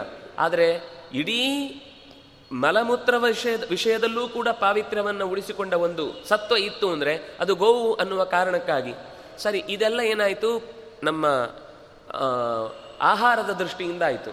ಅಥವಾ ಆರೋಗ್ಯದ ದೃಷ್ಟಿಯಿಂದ ಆಯಿತು. ಇದು ಬಿಟ್ಟು ಸಾವಿರಾರು ಪ್ರಯೋಜನಗಳನ್ನು ನಾವು ನೋಡ್ಲಿಕ್ಕೆ ಬರುತ್ತೆ. ಹಸುವನ್ನು ಬಿಟ್ಟು ನಾವು ಯಾವುದೇ ಋಷಿಗಳ ಬದುಕನ್ನ, ಯಾವುದೇ ರಾಜರ ಬದುಕನ್ನ, ಯಾವುದೇ ಲೋಕದಲ್ಲಿ ವ್ಯವಹಾರ ಮಾಡುವಂತಹ ವ್ಯಾಪಾರಿಗಳ ಬದುಕನ್ನು, ಅಥವಾ ಇದು ಇದು ಬಿಟ್ಟು ಉಳಿದಂತೆ ಇನ್ಯಾರೇ ಇದ್ರೂ ಕೂಡ ಅವರನ್ನು ಊಹಿಸಲಿಕ್ಕೆ ಸಾಧ್ಯ ಇಲ್ಲ. ನಾವು ಪ್ರಾಚೀನ ಪುರಾಣ ಸಾಹಿತ್ಯ ಅಥವಾ ಇತಿಹಾಸ ಭಾರತ ಪುರಾಣಗಳನ್ನು, ಮಹಾಭಾರತವನ್ನು ಅಥವಾ ರಾಮಾಯಣವನ್ನು ನೋಡಿದರೆ ಗೋವು ಅನ್ನುವ ಶಬ್ದ ಬಿಟ್ಟು ಯಾವ ಪುರಾಣವೂ, ಯಾವ ಸಾಹಿತ್ಯವೂ, ಯಾವ ಕಾವ್ಯವೂ ಕೂಡ ಶುರುವಾಗುವುದು ಸಾಧ್ಯ ಇಲ್ಲ. ಅಂದರೆ ಅಷ್ಟು ಮಹತ್ವ ಅದರ ಜೊತೆಗೆ ಇದೆ. ಈಗ ಹೆತ್ತ ತಾಯಿ ಮಗುವಿಗೆ ಒಂದೂವರೆ ವರ್ಷ, ಎರಡೂವರೆ ವರ್ಷ ಹೆಚ್ಚು ಅಂದರೆ ಹಾಲು ಕೊಟ್ಟು ಮಗುವಿನ ಪೋಷಣೆಯನ್ನು ಮಾಡ್ತಾಳೆ. ಅದು ಆ ಮಗುವಿಗೆ ಬೇಕಾದ ಎಲ್ಲ ಕಂಟೆಂಟ್ ಉಳ್ಳ ಪೂರ್ಣ ಪ್ರಮಾಣದ ಸತ್ವಯುತವಾದ ಹಾಲು ತಾಯಿಯ ಆಹಾರ ತಾಯಿಯ ಆಹಾರ ಅಂತ ಮಗುವಿಗೆ ಆಹಾರವಾಗಿ ಸಿಗುವುದು ತಾಯಿಯ ಹಾಲು. ಅದು ಬಿಟ್ಟ ಮೇಲೂ ಸಾಯುವ ತನಕವೂ ಮತ್ತೆ ಅವನಿಗೆ ಅದೇ ಪೌಷ್ಟಿಕ ಆಹಾರಗಳನ್ನು ಹೊಟ್ಟೆಗೆ ತುಂಬಿಸಿ ಅವನ ಬದುಕಿನ ಎಲ್ಲ ಥರದ ಪೋಷಣೆಯನ್ನು ಮಾಡುವಂತಹದ್ದಿದ್ರೆ ಅದು ಗೋವು. ಅಂದರೆ ಸಾಯುವ ತನಕೂ ಒಂದು ಆ ತಾಯಿಯ ಸ್ಥಾನವನ್ನು ತುಂಬುವಂಥವಳಾದ ಮೇಲೆ ಅದನ್ನು ಹೊಡೆಯುವುದಕ್ಕೆ ಹೇಗೆ ಸಾಧ್ಯ, ಬಡಿಯುವುದಕ್ಕೆ ಹೇಗೆ ಸಾಧ್ಯ, ಕೊಲ್ಲುವುದಕ್ಕೆ ಹೇಗೆ ಸಾಧ್ಯ ಅನ್ನೋದು ಅವರ ಕಲ್ಪನೆ ಇತ್ತು. ಅದಕ್ಕೋಸ್ಕರ ಆ ಕಾಲದಲ್ಲಿ ಇನ್ನೂ ಒಂದು ನಾವು ವಿಶಿಷ್ಟವಾದದ್ದನ್ನು ಗಮನಿಸಬೇಕು. ಗೋವು ಅಂದರೆ ಕೇವಲ ಅವರಿಗೊಂದು ನಂಬಿಕೆಯ ಪ್ರಾಣಿ ಮಾತ್ರ ಅಲ್ಲ. ಅಥವಾ ನಾವು ಅಲ್ಲಿ ಅಧ್ಯಾತ್ಮವಾಗಿ ಅಥವಾ ಆರೋಗ್ಯದ ದೃಷ್ಟಿಯಿಂದ ಅಥವಾ ಪೂಜೆಯ ದೃಷ್ಟಿಯಿಂದ ಅದನ್ನು ತುಂಬ ಗೌರವಿಸ್ತೇವೆ ಅಂತ. ಅದು ಇಡೀ ದೇಶದ ಕೃಷಿಯ ಬೆನ್ನೆಲುಬು. ನಮ್ಗೆ ಗೊತ್ತಿದೆ. ನಮ್ಮ ಇಡೀ ದೇಶದಲ್ಲಿ ನಾವು ಹೇಳುವುದೇ ಕೃಷಿ ಪ್ರಧಾನ ದೇಶ ಅಂತ. ಕೃಷಿ ಮತ್ತು ಯಜ್ಞ ಯಾಗಾದಿಗಳು. ಇದೆರಡೂ ಪೂರ್ತಿ ಅವಲಂಬನೆಗೊಂಡಿರುವುದು ಹಸುವಿನ ಆಧಾರದಿಂದ. ಅದರಿಂದಾಗಿ ಅದನ್ನು ಕೊಲ್ಲಬಾರದು ಅಂತ. ನಮಗೆ ಪುರಾಣದ ಸಾಹಿತ್ಯದಲ್ಲಿ ಗೊತ್ತಿರುವಂತಹದ್ದು ಆದರೆ ಪುರಾಣದ್ದು ಅಂತ ಗೊತ್ತಿಲ್ಲ ಯಾರಿಗೂ. ಹೆಚ್ಚಿನವರು ಪುಣ್ಯಕೋಟಿಯ ಕಥೆ ಕೇಳಿರ್ತೇವೆ ನಾವು. ಪುಣ್ಯಕೋಟಿಯ ಕಥೆ ಅದು ನಿಜವಾಗಿ ನಮಗೆ ಸಿಗುವಂತಹದ್ದು ವ್ಯಾಸರ ಸಾಹಿತ್ಯದಲ್ಲಿ. ಅದು ಸ್ಕಂದ ಪುರಾಣ ಮತ್ತು ಪದ್ಮಪುರಾಣದಲ್ಲಿ ಬಂದ ಕಥೆ. ಅದರಲ್ಲಿ ನಿಜವಾಗಿ ಆ ಕಥೆಯನ್ನು ನಾವು ಎಷ್ಟು ತಿಳ್ಕೊಂಡಿದ್ದೇವೋ ಅದಕ್ಕಿಂತ ಹೆಚ್ಚಿನ ಒಂದು ಭಾಗ ಪುರಾಣದಲ್ಲಿದೆ. ನಾವು ಅದನ್ನು ಇವತ್ತು ಬಳಸುವಾಗ ಮಕ್ಕಳಿಗೆ ಸಾಹಿತ್ಯವಾಗಿ ಒಂದು ಮಧ್ಯದ ಕಥೆಯನ್ನು ಮಾತ್ರ ಇಟ್ಕೊಂಡಿದ್ದೇವೆ. ಪೂರ್ವದ ಕಥೆ ಮತ್ತು ಉತ್ತರದ ಕಥೆ ಬಿಟ್ಟು ಹೋಗಿದೆ. ಪೂರ್ವದ ಕಥೆ ಏನು ಅಂದರೆ ಪ್ರಭಂಜನ ಅಂತ ಒಬ್ಬ ರಾಜ, ಅವನು ಚೆನ್ನಾಗಿ ರಾಜ್ಯಭಾರವನ್ನು ಮಾಡ್ತಾ ಇರಬೇಕಾದ್ರೆ ಕೃಷಿಗೆ ತುಂಬ ತೊಂದರೆ ಆಗುತ್ತೆ. ಜನರೆಲ್ಲ ಬಂದು ಬೆಳೆ ಹಾಳು ಮಾಡ್ತಾ ಇವೆ, ಪ್ರಾಣಿಗಳು ಕಾಡಿನಿಂದ, ಅದಕ್ಕೆ ರಕ್ಷಣೆ ನೀಡಬೇಕು ಅಂತ ಕೇಳಲಿಕ್ಕೆ ಬಂದಾಗ ರಾಜ ಮಂತ್ರಿಗಳೆಲ್ಲ ಆಜ್ಞೆ ಮಾಡ್ತಾನೆ, ಕಾಡು ಪ್ರಾಣಿಗಳು ನಾಡಿಗೆ ಬಂದಿವೆ ಅಂದರೆ ಕಾಡಿನಲ್ಲಿ ಏನೋ ತೊಂದರೆ ಆಗಿದೆ. ಇಲ್ಲ ಅಂದರೆ ಹಾಗೆ ಬರುವಂತಹ ಅಭ್ಯಾಸವೇ ಇಲ್ಲ. ಇನ್ನೊಬ್ಬನ ಜಾಗಕ್ಕೆ ಬಂದು ಮೇಯ್ಬೇಕು ತಿನ್ನಬೇಕು ಹಾಳು ಮಾಡಬೇಕು ಅಂತ ಯೋಚನೆ ಪ್ರಾಣಿಗಳಲ್ಲಿ ಇಲ್ಲ. ಏನಾದರೂ ಕಾಡಿನಲ್ಲಿ ಅವುಗಳಿಗೆ ಉಳ್ಕೊಳ್ಳಿಕ್ಕೆ ತೊಂದರೆ ಆಗಿದೆ ಎಂದು ಅನ್ನುವುದೇನಾದರೂ ಆಗಿದ್ರೆ ಮಾತ್ರ ಹೀಗೆ ಸಾಧ್ಯ? ಇದನ್ನು ಮೊದಲು ಯೋಚನೆ ಮಾಡಿ ಅಂತ ಅವರಿಗೆ ಒಂದು ಆಜ್ಞೆ ಮಾಡಿ, ಆದರೆ ಈಗ ತಕ್ಷಣಕ್ಕೆ ಅದಕ್ಕೆ ಪರಿಹಾರ ಕೊಡಬೇಕು ಅಂತ ಸೇನೆಯನ್ನು ಕಟ್ಟಿಕೊಂಡು, ಮಂತ್ರಿಗಳನ್ನು ಜೊತೆಗೆ ಇಟ್ಟುಕೊಂಡು ಆ ಪ್ರಾಣಿಗಳನ್ನು ವಾಪಸ್ಸು ಕಾಡಿಗೆ ಅಟ್ಟುವ ಕೆಲಸಕ್ಕೋಸ್ಕರ ಬೇಟೆಗೆ ಹೊರಡುತ್ತಾನೆ. ಉದ್ದೇಶ ಮೊದಲು ಅಟ್ಟುವುದು ಅಂತ. ಆಮೇಲೆ ಸಹಜವಾಗಿ ರಾಜರಾದ್ರಿಂದಾಗಿ ಅಂತಹ ಪ್ರಾಣಿಗಳನ್ನು ಬೇಟೆಯಾಡಿದ ಮೇಲೆ ಅವರು ಅದನ್ನು ಆಹಾರವಾಗಿ ಸ್ವೀಕರಿಸ್ತಾ ಇದ್ರು ಅದರಿಂದಾಗಿ ಅಂತಹ ಮೋಜಿಗಾಗಿ ಬೇಟೆ ಅಂತ ಅನ್ನೋದು ಇರಲಿಲ್ಲ. ಆದರೆ ಅದು ಏನು ಒಂದು ಮನುಷ್ಯನ ದೌರ್ಬಲ್ಯ ಅಂದರೆ ಕೈಯಲ್ಲಿ ಏನಾದರೂ ಒಂದು ಆಯುಧ ಇದೆ ಅಂದರೆ ಅದನ್ನು ಹೇಗಾದರೂ ಬಳಸಬೇಕು ಅಂತ ಅನ್ನೋದು ಸಹಜವಾಗಿ ಹೋಗುತ್ತೆ. ಅದು ಗೊತ್ತೇ ಇರುವುದಿಲ್ಲ ನಾವು ಯಾಕೆ ಹಾಗೆ ಮಾಡ್ತೇವೆ ಅಂತ. ಕೈಯಲ್ಲಿ ಕತ್ತರಿ ಸಿಕ್ಕಿದ ತಕ್ಷಣ ಏನೋ ಸಣ್ಣ ಕಾಗದದ ಚೂರು ಸಿಕ್ಕಿದ್ರು ಅದನ್ನು ಕತ್ತರಿಸಿ ಪೀಸ್ ಪೀಸ್ ಮಾಡಿ, ಆಮೇಲೆ ಅಯ್ಯೋ ನಾನು ಪೀಸ್ ಮಾಡಿದ್ದು ಅಂತ ನಮಗೆ ನಾವೇ ಪ್ರಶ್ನೆ ಕೇಳ್ಕೊಳ್ಳೋದಾಗತ್ತೆ. ಅವನು ಬಾಣದನ್ನು ಮೊದಲು ಹೆದರಿಸಲಿಕ್ಕೆ ಅಂತ ಹಿಡ್ಕೊಂಡವನು ಪ್ರಭಂಜನ. ಹೊಡೆದೇ ಬಿಡಬೇಕು ಅಂತ ಒಂದು ಪ್ರಾಣಿಯನ್ನು ಬೆನ್ನಟ್ಟಿಕೊಂಡು ಕಾಡಿನ ಮಧ್ಯಕ್ಕೆ ಬರ್ತಾನೆ. ಹಸಿವು ತೃಷ ನೀರಡಿಕೆ ಬಾಯರಿಕೆಗಳಿಗೆ ಒಡ್ಡಿ ತನ್ನನ್ನು ಆಹಾರ ಸಿಗದೆ ಬಳಲಿ ಹೋಗ್ತಾನೆ. ಕೊನೆಗೆ ಎಲ್ಲಿಯಾದರೂ ಆಹಾರಕ್ಕಾದರೂ ಒಂದು ಪ್ರಾಣಿ ಬೇಟೆ ಆಡಲೇಬೇಕು ಅಂತ ಒಂದು ಜಿಂಕೆಯನ್ನು ಬೆನ್ನಟ್ಕೊಂಡು ಬರ್ತಾನೆ, ಅದು ನಾಪತ್ತೆ ಆಗುತ್ತೆ. ಕೊನೆಗೆ ಮೆಳೆಯ ಮಧ್ಯದಲ್ಲಿ ಎಲ್ಲೋ ಒಂದೆರಡು ಕಿವಿ ಶಬ್ದ ಅಲ್ಲಾಡುವುದು ಕೇಳಿಸ್ತಾ ಇರುತ್ತೆ. ನೋಡಿ ಎಲ್ಲ ತನಗೆ ಉಳಿದ ಉಳಿದವರೆಲ್ಲ ಹಿಂದೆ ಉಳ್ಕೊಂಡು ಬಿಡ್ತಾರೆ. ಯಾರೋ ಸರಿಸಾಟಿ ಸರಿಸಾಟಿಯಾಗಿ ಅಟ್ಟಿಸಿಕೊಂಡು ಒಟ್ಟಿಗೆ ಬರಲಿಕ್ಕೆ ಆಗಲಿಲ್ಲ. ಇದ್ದವರೇ ನಾಲ್ಕು ಜನರನ್ನು ನಾಲ್ಕು ದಿಕ್ಕಲ್ಲಿ ನಿಲ್ಲಿಸಿ ಮಧ್ಯದಲ್ಲಿ ತಾನು ಒಂದು ಬಾಣ ಹೊಡಿತಾನೆ. ಹೊಡೆದ ತಕ್ಷಣ ಆ ಜಿಂಕೆ ಮೈಗೆ ಏಟು ಬಿದ್ದುಕೊಂಡು ಹೊರಕ್ಕೆ ಬಿದ್ದು ಬಿಡುತ್ತೆ. ಬರೀ ಅದು ಮಾತ್ರ ಬೀಳುವುದಿಲ್ಲ, ಅದರ ಜೊತೆಗೆ ಎರಡು ಸಣ್ಣ ಸಣ್ಣ ಜಿಂಕೆಯ ಮರಿ ಕೂಡ ಹಾಲು ಕುಡಿತಾ ಇದ್ದವುಗಳು ಹಾಗೆ ಹೊರಕ್ಕೆ ಬೀಳುತ್ತೆ. ಆವಾಗ ಹಾಲೂಡಿಸ್ತಾ ಇದ್ದಂತಹ ಅಥವಾ ಗರ್ಭಿಣಿಯಾಗಿರುವ ಅಥವಾ ಹೆಣ್ಣು ಪ್ರಾಣಿಗಳನ್ನು ಕೊಲ್ಲಬಾರದು ಅಂತ ಬೇಟೆಯಲ್ಲಿ ನಿಷೇಧ ಇದೆ. ಇದು ತಿಳ್ಕೊಂಡು ಕೂಡ ನೀನು ತಪ್ಪು ಮಾಡಿದ್ಯಲ್ವಾ ಅಂತ ಬೇಜಾರು ಮಾಡಿಕೊಂಡು, ಆಕ್ರಂದನ ಮಾಡಿಕೊಂಡು ಮಗು ಅಳ್ತಾ ಇರುವುದನ್ನು ನೋಡಿ ನನಗೆ ಸತ್ತದ್ದಕ್ಕೆ ಬೇಜಾರಿಲ್ಲ. ನನ್ನ ಕಾರಣದಿಂದ ಈ ಮಕ್ಕಳು ಕೂಡ ಪ್ರಾಣ ಬಿಡ್ತಾವೆ. ನಮ್ಮ ಇರುವ ಸಂತತಿಯಲ್ಲಿ ನೀನು ಇಂತಹ ಒಂದು ತಡೆಗೆ ಕಾರಣ ಆದಿ ಅನ್ನುವ ಕಾರಣಕ್ಕಾಗಿ ನೀನು ಕ್ರೂರ ಪ್ರಾಣಿಯಾಗು ಅಂತ ಶಪಿಸತ್ತೆ. ಅತ್ಯಂತ ಕ್ರೂರತನದಿಂದ ಇಷ್ಟು ಕೆಟ್ಟದಾಗಿ ವರ್ತಿಸ್ತಿ ಅಂತಂದ್ರೆ ಒಂದು ಪ್ರಾಣಿಯ ಮೇಲೆ ದಯೆ ತೋರುವಂತಹ ಯೋಚನೆ ನಿನಗಿಲ್ಲ ಅಂದ್ರೆ ನಿನಗೆ ಅಂತಹದ್ದೇ ಒಂದು ಪ್ರಾಣಿಯ ಜನ್ಮ ಬರಲಿ ಅಂತ.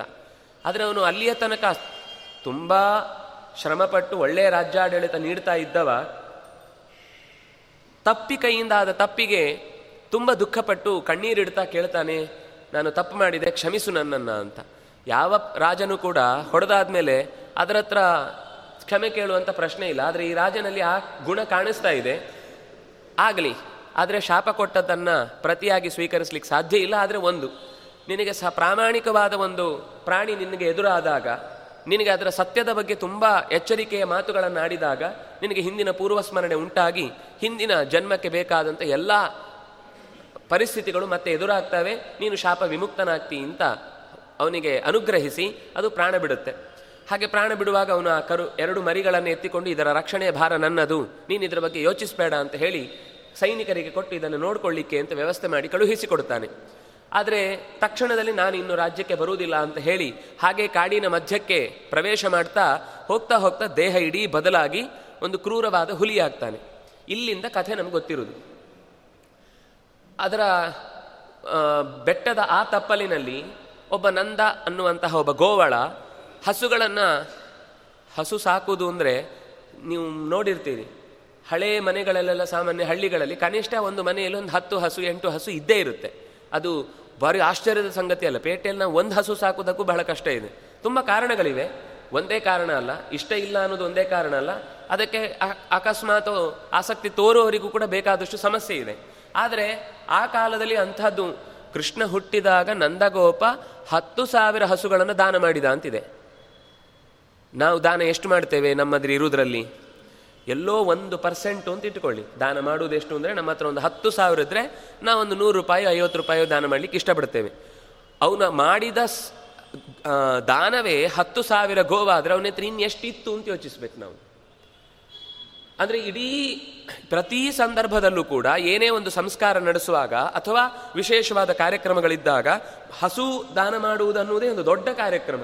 ಅವನ ಬದುಕಿನಲ್ಲಿ ಒಂದಾದರೂ ಅತ್ಯಂತ ಸಾಮಾನ್ಯರಲ್ಲಿ ಸಾಮಾನ್ಯರಲ್ಲಿ ಸಾಮಾನ್ಯ ಅಂತ ಅನ್ನಿಸಿದವನು ಕೂಡ ಅವನು ಬದುಕಿದ್ದಾಗಲೇ ಹಸುವನ್ನು ದಾನ ಮಾಡಿದ ಅಂದರೆ ಅವನಿಗೆ ಖಂಡಿತ ನರಕದ ದರ್ಶನ ಇಲ್ಲ, ಅವನಿಗೆ ಯಾವುದೇ ಯಾವುದೇ ರೀತಿಯಲ್ಲಿ ಸಂತತಿ ಛೇದ ಆಗುವುದಿಲ್ಲ ಬದುಕಿನಲ್ಲಿ ಅನ್ಯಾಯ ಉಂಟಾಗುವುದಿಲ್ಲ ಅಂತ ತುಂಬ ಮಾತುಗಳನ್ನು ಹೇಳುತ್ತಾರೆ. ಅದರ ಉದ್ದೇಶ ಏನು ಅಂದರೆ ಹಸು ಅನ್ನೋದನ್ನು ಮನುಷ್ಯ ಅಷ್ಟು ಹತ್ತಿರದಲ್ಲಿ ಇಟ್ಟುಕೊಂಡು ಅದನ್ನು ಪೂಜಿಸಬೇಕು, ಬೆಳೆಸಬೇಕು ಅಂತ.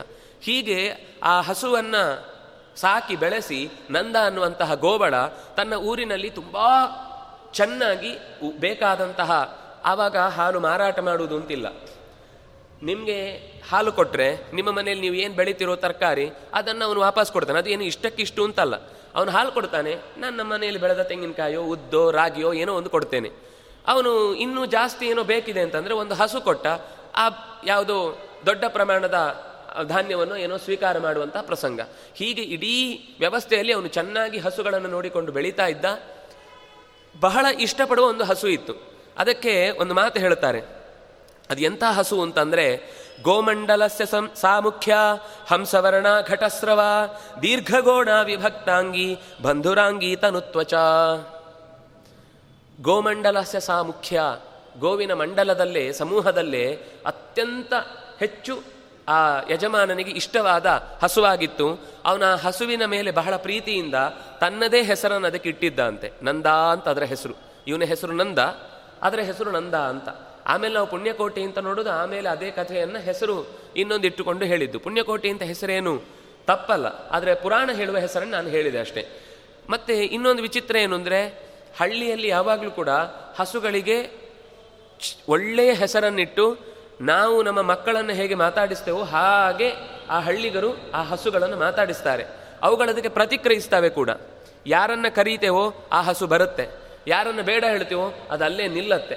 ಇಷ್ಟು ಭಾಷೆ ಉಳ್ಳ ಒಂದು ಪ್ರಾಣಿ ಅದು. ನಮಗೆ ಅದರ ಹಿಂದೆ ಮುಂದೆ ಗೊತ್ತಿಲ್ಲದೆ ಅದು ಒಂದು ಸುಮ್ಮನೆ ಉಪಯೋಗಿಸಬೇಕಾದ ವಸ್ತು ಅನ್ನುವ ಹಾಗೆ ಅದನ್ನು ದಬ್ಬಾಳಿಕೆ ಮಾಡ್ತಾ ಇವತ್ತು ನಾವು ಅದರ ಮರ್ಯಾದೆ ತೆಗೀತಾ ಇದ್ದೇವೆ. ಒಟ್ಟು ಅವನು ಹಸು ಯಾವಾಗಲೂ ಇಷ್ಟಪಟ್ಟು ನಂದ ಅಂತ ಕರಿತಾ ಇದ್ದರೆ ಅದು ಓಡಿ ಬರ್ತಾ ಇತ್ತು. ಆಮೇಲಿನ ಕಥೆ ಗೊತ್ತಿದೆ ನಿಮಗೆ. ಮೇಲಿಕ್ಕೆ ಹೋದವು ಎಲ್ಲೋ ಒಂದು ಪರ್ವತದ ಪ್ರಪಾತದ ಕೆಳಗಡೆ ಮೇಯ್ತಾ ಬರುವಾಗ ತಡ ಆಯಿತು. ಉಳಿದವುಗಳೆಲ್ಲ ದಾಟಿ ಹೋಗಿ ಆಯಿತು. ಇದು ಇನ್ನೂ ಸ್ವಲ್ಪ ಕರುವಿಗೆ ಹಾಲು, ಅದು ಜಸ್ಟು ಒಂದು ಕರು ಹಾಕಿ ಕಾಡಿಗೆ ಮೇಲಿಕ್ಕೆ ಹೋಗಿದೆ. ಅದಕ್ಕೆ ಹೊಟ್ಟೆ ತುಂಬ ಹಾಲು ಕೊಡಬೇಕು, ಚೆನ್ನಾಗಿ ಮೇಯಬೇಕು ಅಂತ ಮೇಯ್ಕೊಂಡು ಮೇಲೆ ಬರುವಷ್ಟರಲ್ಲಿ ಕತ್ತಲಾಗೋಯಿತು. ಆ ಗವಿಯ ಹತ್ತಿರವೇ ಉಳ್ಕೊಳ್ತು. ಉಳ್ಕೊಂಡಾಗ ಆ ಗರ್ಜನೆ ಮಾಡಿದ ಹುಲಿ ಬಂದು ನಿನ್ನನ್ನು ತಿಂತೇನೆ ಅಂತ ಕೇಳಿತು. ಅಲ್ಲಿ ಸಂಭಾಷಣೆ ಬಹಳ ಚೆನ್ನಾಗಿದೆ. ಆ ಸಂಭಾಷಣೆಯನ್ನು ಓದಲಿಕ್ಕೋಸ್ಕರ ಆದರೂ ನಾವು ಆ ಕಥೆಯನ್ನು ಪುರಾಣದಲ್ಲಿ ಓದಬೇಕು. ಆ ಎರಡು ಹುಲಿಯ ಯೋಚನೆಗಳು ಮತ್ತು ಹಸುವಿನ ಯೋಚನೆಗಳು. ಅದನ್ನು ಹೇಳುವುದು, ಮನುಷ್ಯನಿಗೆ ನಮ್ಮ ಮೇಲೆ ಇರುವಂತಹ ಅಪೇಕ್ಷೆಗಳೇನು, ಅವನನ್ನು ನಾವು ಹೇಗೆ ಅವು, ನಮ್ಮನ್ನು ಅವಲಂಬಿಸಿಕೊಂಡು ಅವನಿದ್ದಾನೆ ಅನ್ನುವ ಮಾತುಗಳನ್ನೆಲ್ಲ ಆಡಿ ಕೊನೆಗೆ ಬಿಟ್ಟು ಕೊಡುವುದಿಲ್ಲ ಅಂತ ಹೇಳಿದಾಗ ನನಗೋಸ್ಕರ ನಾನು ಸಾಯ್ತಾ ಇದ್ದೇನೆ ಅಂತ ಯೋಚನೆ ಅಲ್ಲ. ನನ್ನ ಮಗು ಅದು ಇನ್ನೂ ಹುಲ್ಲು ತಿನ್ನುವ ಅಭ್ಯಾಸವೇ ಆಗಿಲ್ಲ ಅದಕ್ಕೆ. ಕೇವಲ ಹಾಲಿನಿಂದಲೇ ಬದುಕುವಂತಹದ್ದು. ನನ್ನ ಜೊತೆಗಾರರಿಗೆ, ಜೊತೆಗಾತಿಯರಿಗೆ ಒಪ್ಪಿಸಿ ಖಂಡಿತ ನಾನು ಮರಳಿ ಬರ್ತೇನೆ. ಅಂದರೆ ಆಗ ಹಸು ಅಕಸ್ಮಾತ್ ತಾಯಿ ಸತ್ತಿತು ಅಂತಂದರೆ ಮರು, ಮ, ಕರುವಿಗೆ ಬೇರೆ ಹಸುಗಳು ಕೂಡ ಹಾಲು ಕೊಡುವಂತಹದ್ದಿದೆ. ಅಷ್ಟು ಚೆನ್ನಾಗಿ ತಮ್ಮ ಉಳಿದ ಪ್ರಾಣಿಗಳನ್ನು, ಉಳಿದ ಗೋವುಗಳನ್ನು ನೋಡಿಕೊಳ್ಳುವ ಜವಾಬ್ದಾರಿಯನ್ನು ಹೊತ್ತುಕೊಳ್ತಾವೆ. ಅದರಿಂದಾಗಿದೆ ಗೋಮಾತಾ ಅಂತ. ಸರಿ ಕೊನೆಗೆ ಆಗ ಆ ಹಸು ಹೇಳುತ್ತೆ, ನೀನು ಆ ಗೋಷ್ಠಕ್ಕೆ ಹೋದ ಮೇಲೆ, ಗೋವುಗಳನ್ನು ಸಾಕುವ ಕೊಟ್ಟಿಗೆಗೆ ಹೋದ ಮೇಲೆ ವಾಪಸ್ ಬರ್ತೀಯಾ? ಅದು ಎಂಥ ಸಂಭ್ರಮದ ಜಾಗ ಅಂತ ಒಂದಿಷ್ಟು ಹುಲಿ ಆ ಗೋಷ್ಠದ ಬಗ್ಗೆ ವರ್ಣನೆ ಮಾಡುತ್ತೆ. ಅಲ್ಲಿ ಎಲ್ಲಿ, ಯಾವ ಮನೆಯಲ್ಲಿ? ಹುಂಕ ಗವಾಂ ಹುಂಕಾರ ಶಬ್ದೇನ ಅಲಕ್ಷ್ಮೀ ಪ್ರತಿಹನ್ಯತೆ. ಗೋವಿನ ಧ್ವನಿಯನ್ನ ಹುಂಕಾರ, ಅದು ಹುಂಕಾರ ಅಂದರೆ ಹುಮ್ ಅಂತ ಹೇಳೋದು ಅಂತಲ್ಲ. ಈ ಹಸುವನ್ನ ಕರುವಿನ ಅಂದ ದೂರ ಮಾಡಿ, ಅದೆಲ್ಲೋ ದೂರದಲ್ಲಿದ್ರೆ ಅದನ್ನು ಬಿಡಲಿಲ್ಲ ಅಂತಂದಾಗ ಆ ಕರುವನ್ನು ತನ್ನ ಕಡೆಗೆ ಕರೀಲಿಕ್ಕೋಸ್ಕರ ಅದೊಂದು ಸರ್ತಿ ಹುಂಗುಡುತ್ತೆ. ಆ ಹುಂಕಾರ ಅನ್ನೋದನ್ನು ಎಲ್ಲಿ ನಾವು ಕೇಳಿಸಿಕೊಳ್ತೇವೋ, ಆ ಪರಿಸರದಲ್ಲಿ ಅಂಬಾಂತ ಶಬ್ದ ಎಲ್ಲಿ ಬರುತ್ತೋ, ಅಲ್ಲಿ ಅಲಕ್ಷ್ಮೀ ಪ್ರತಿಹನ್ಯತೆ, ಕೆಟ್ಟ ಲಕ್ಷ್ಮಿ, ದುರ್ವ್ಯಸನ, ದುಷ್, ದುಷ್ಟ ಯೋಚನೆಗಳು ತಾನಾಗಿ ದೂರ ಆಗುತ್ತೆ. ಅಷ್ಟೇ ಅಲ್ಲ, ಅದು ಹರಂತಿಹಿ ಎಲ್ಲ ಸಂದರ್ಭ, ಅವನ ಪಾಪಗಳನ್ನೆಲ್ಲ ದೂರ ಮಾಡುತ್ತೆ. ಅಷ್ಟೇ ಅಲ್ಲ, ಅವನಿಗೆ ಬದುಕಿನಲ್ಲಿ ಎಲ್ಲ ಥರದ ಮಾಂಗಲ್ಯವನ್ನು ಉಂಟು ಮಾಡಲಿಕ್ಕೆ ಆ ಗೋವಿನ ಧ್ವನಿಗಳು ಗೆಜ್ಜೆ, ಅಂದರೆ ಕಂಠಕ್ಕೆ ಹಾಕಿದ ಕಿನಿಕಿನಿಯ ಶಬ್ದ ಇರಬಹುದು ಆಗೆಲ್ಲ ಅದಕ್ಕೆ ವಿಶೇಷ ಅಲಂಕಾರಗಳನ್ನೆಲ್ಲ ಮಾಡುವುದಿದೆ. ದಾನ ಕೊಡುವಾಗಂತೂ ಅದರ ತ ಕೊಂಬಿಗೆ ಲೋಹದ, ಅಂದರೆ ಬಂಗಾರದ್ದು, ಬೆಳ್ಳಿದ್ದು ಕವಚಗಳನ್ನು ಮಾಡಿಸುವುದು. ಅದಕ್ಕೆ ಬೆನ್ನ ಮೇಲೆ ಒಳ್ಳೆಯ ರೇಷ್ಮೆಯ ಬಟ್ಟೆಯನ್ನು ಹೊದಿಸುವುದು, ಕಾಲಿಗೆ ಬೇಕಾದಂತಹ ಬೆಳ್ಳಿಯ ಕವಚಗಳನ್ನು ತೊಡಿಸುವುದು, ಗೊರಸಿಗೆ ಇದೆಲ್ಲ ಏನೇನೋ ಮಾಡಿ ಅದನ್ನು ದಾನ ಕೊಡುವುದಿದೆ. ಹಾಗೆ ಅಂತಹ ಪರಿಸರದಲ್ಲಿರುವಂತಹ ನೀನು, ಆ ಖುಷಿಯೇ ಬೇರೆ. ಕರು ಓಡಿ ಬರುವಂಥ ಪ್ರಸಂಗ ನೋಡುವುದೇ ಬಹಳ ಚಂದ. ಕಿವಿಗೆ ಗಾಳಿ ಹೊಕ್ಕು, ಅಮ್ಮನನ್ನು ಮುದ್ದಾಡ್ತಾ, ಓಡಾಡ್ತಾ ಓಡಾಡ್ತಾ ಪರಿಸರದಲ್ಲಿ ಅಂಬಾ ಅಂತ ಅಂದುಕೊಂಡು ಅಮ್ಮನನ್ನು ಕರ್ಕೊಂಡು ಮಾತನಾಡುವ ಪರಿಸರವನ್ನು ಬಿಟ್ಟು ಬರಲಿಕ್ಕೆ ನಿನಗೆ ಮನಸ್ಸೇ ಆಗುವುದಿಲ್ಲ ಅಂತ ಹೀಗೆ ಹೇಳಿದಾಗ, ಇಲ್ಲ, ನಾನು ಖಂಡಿತ ಮರಳಿ ಬರ್ತೇನೆ. ಮಾತು ಕೊಟ್ಟ ಮೇಲೆ ಅದು ಮಾತು ಅಂತ ಹೇಳಿ ಸತ್ಯದ ಬಗ್ಗೆ ಒಂದು ಇಷ್ಟು ವಿವರಣೆ ಕೊಡುತ್ತೆ. ಸತ್ಯ ಅಂದರೆ ಏನು? ಯಾಕೆಂದರೆ ಯಾವತ್ತೂ ಕೂಡ ಮನುಷ್ಯನಿಗೆ ಮಾತು ದೊಡ್ಡದು. ಅದಕ್ಕಿಂತ ದೊಡ್ಡ ವಸ್ತುವೇ ಇಲ್ಲ.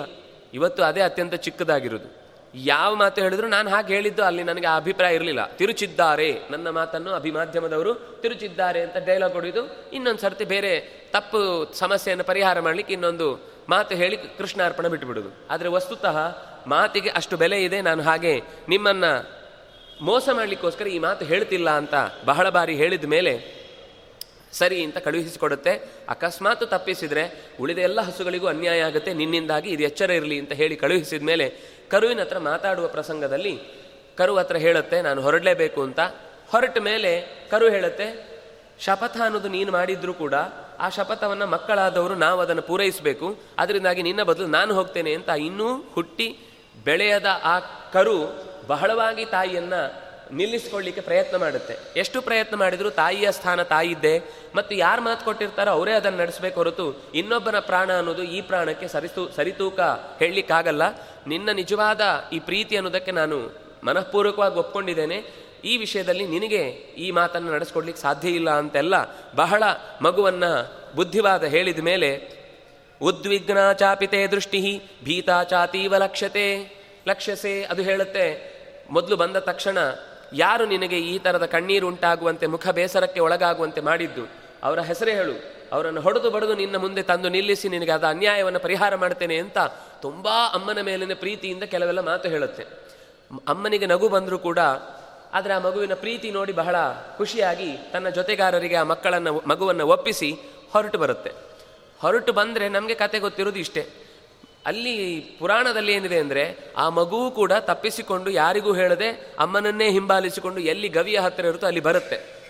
ಬಂದು, ಆ, ಇದು ಹೇಳುತ್ತೆ, ನಾವು ಖಂಡವಿದಕೋ, ಮಾಂಸವಿದಕೋ, ಏನು ಕೇಳ್ತೀವೋ ಅದು ಅಲ್ಲಿದ್ದೇ ಸಂಸ್ಕೃತದ ಪದದ, ಪದ್ಯದ ಕನ್ನಡದ ಸಾಲು ಅಷ್ಟೇ. ಖಂಡವಿದೆಕೋ, ಮಾಂಸವಿದೆಕೋ, ಗುಂಡಿಗೆ ಎಬಿಸಿ ರಕ್ತವಿದಕೋ ಚಂಡ ವ್ಯಾಘ್ರಣೆ ನೀನಿದೆಲ್ಲವನುಂಡು ಸಂತಸದಿಂದಿರು ಅಂತ ನಾವೇನು ಕೇಳ್ತೇವೆ? ಅದು ಅಲ್ಲಿದ್ದೇ ಮಾತು ಹಾಗೆ. ನನ್ನ ಇಡೀ ದೇಹದ ಮೇಧಸ್ಸು, ಮಾಂಸ ಎಲ್ಲವೂ ಕೂಡ ನಿನ್ನ ಆಹಾರವಾಗಿ ನಿನಗೆ ಕೊಟ್ಟಿದ್ದೇನೆ. ಇದನ್ನು ಸ್ವೀಕರಿಸಿ ನಿನಗೆ ನನ್ನ ಮಾತು ಉಳಿಸಿಕೊಂಡಿದ್ದೇನೆ ಅನ್ನೋ ತೃಪ್ತಿಯಿಂದ ಹೊಟ್ಟೆ ತುಂಬಿಸಿಕೋ ಅಂತ.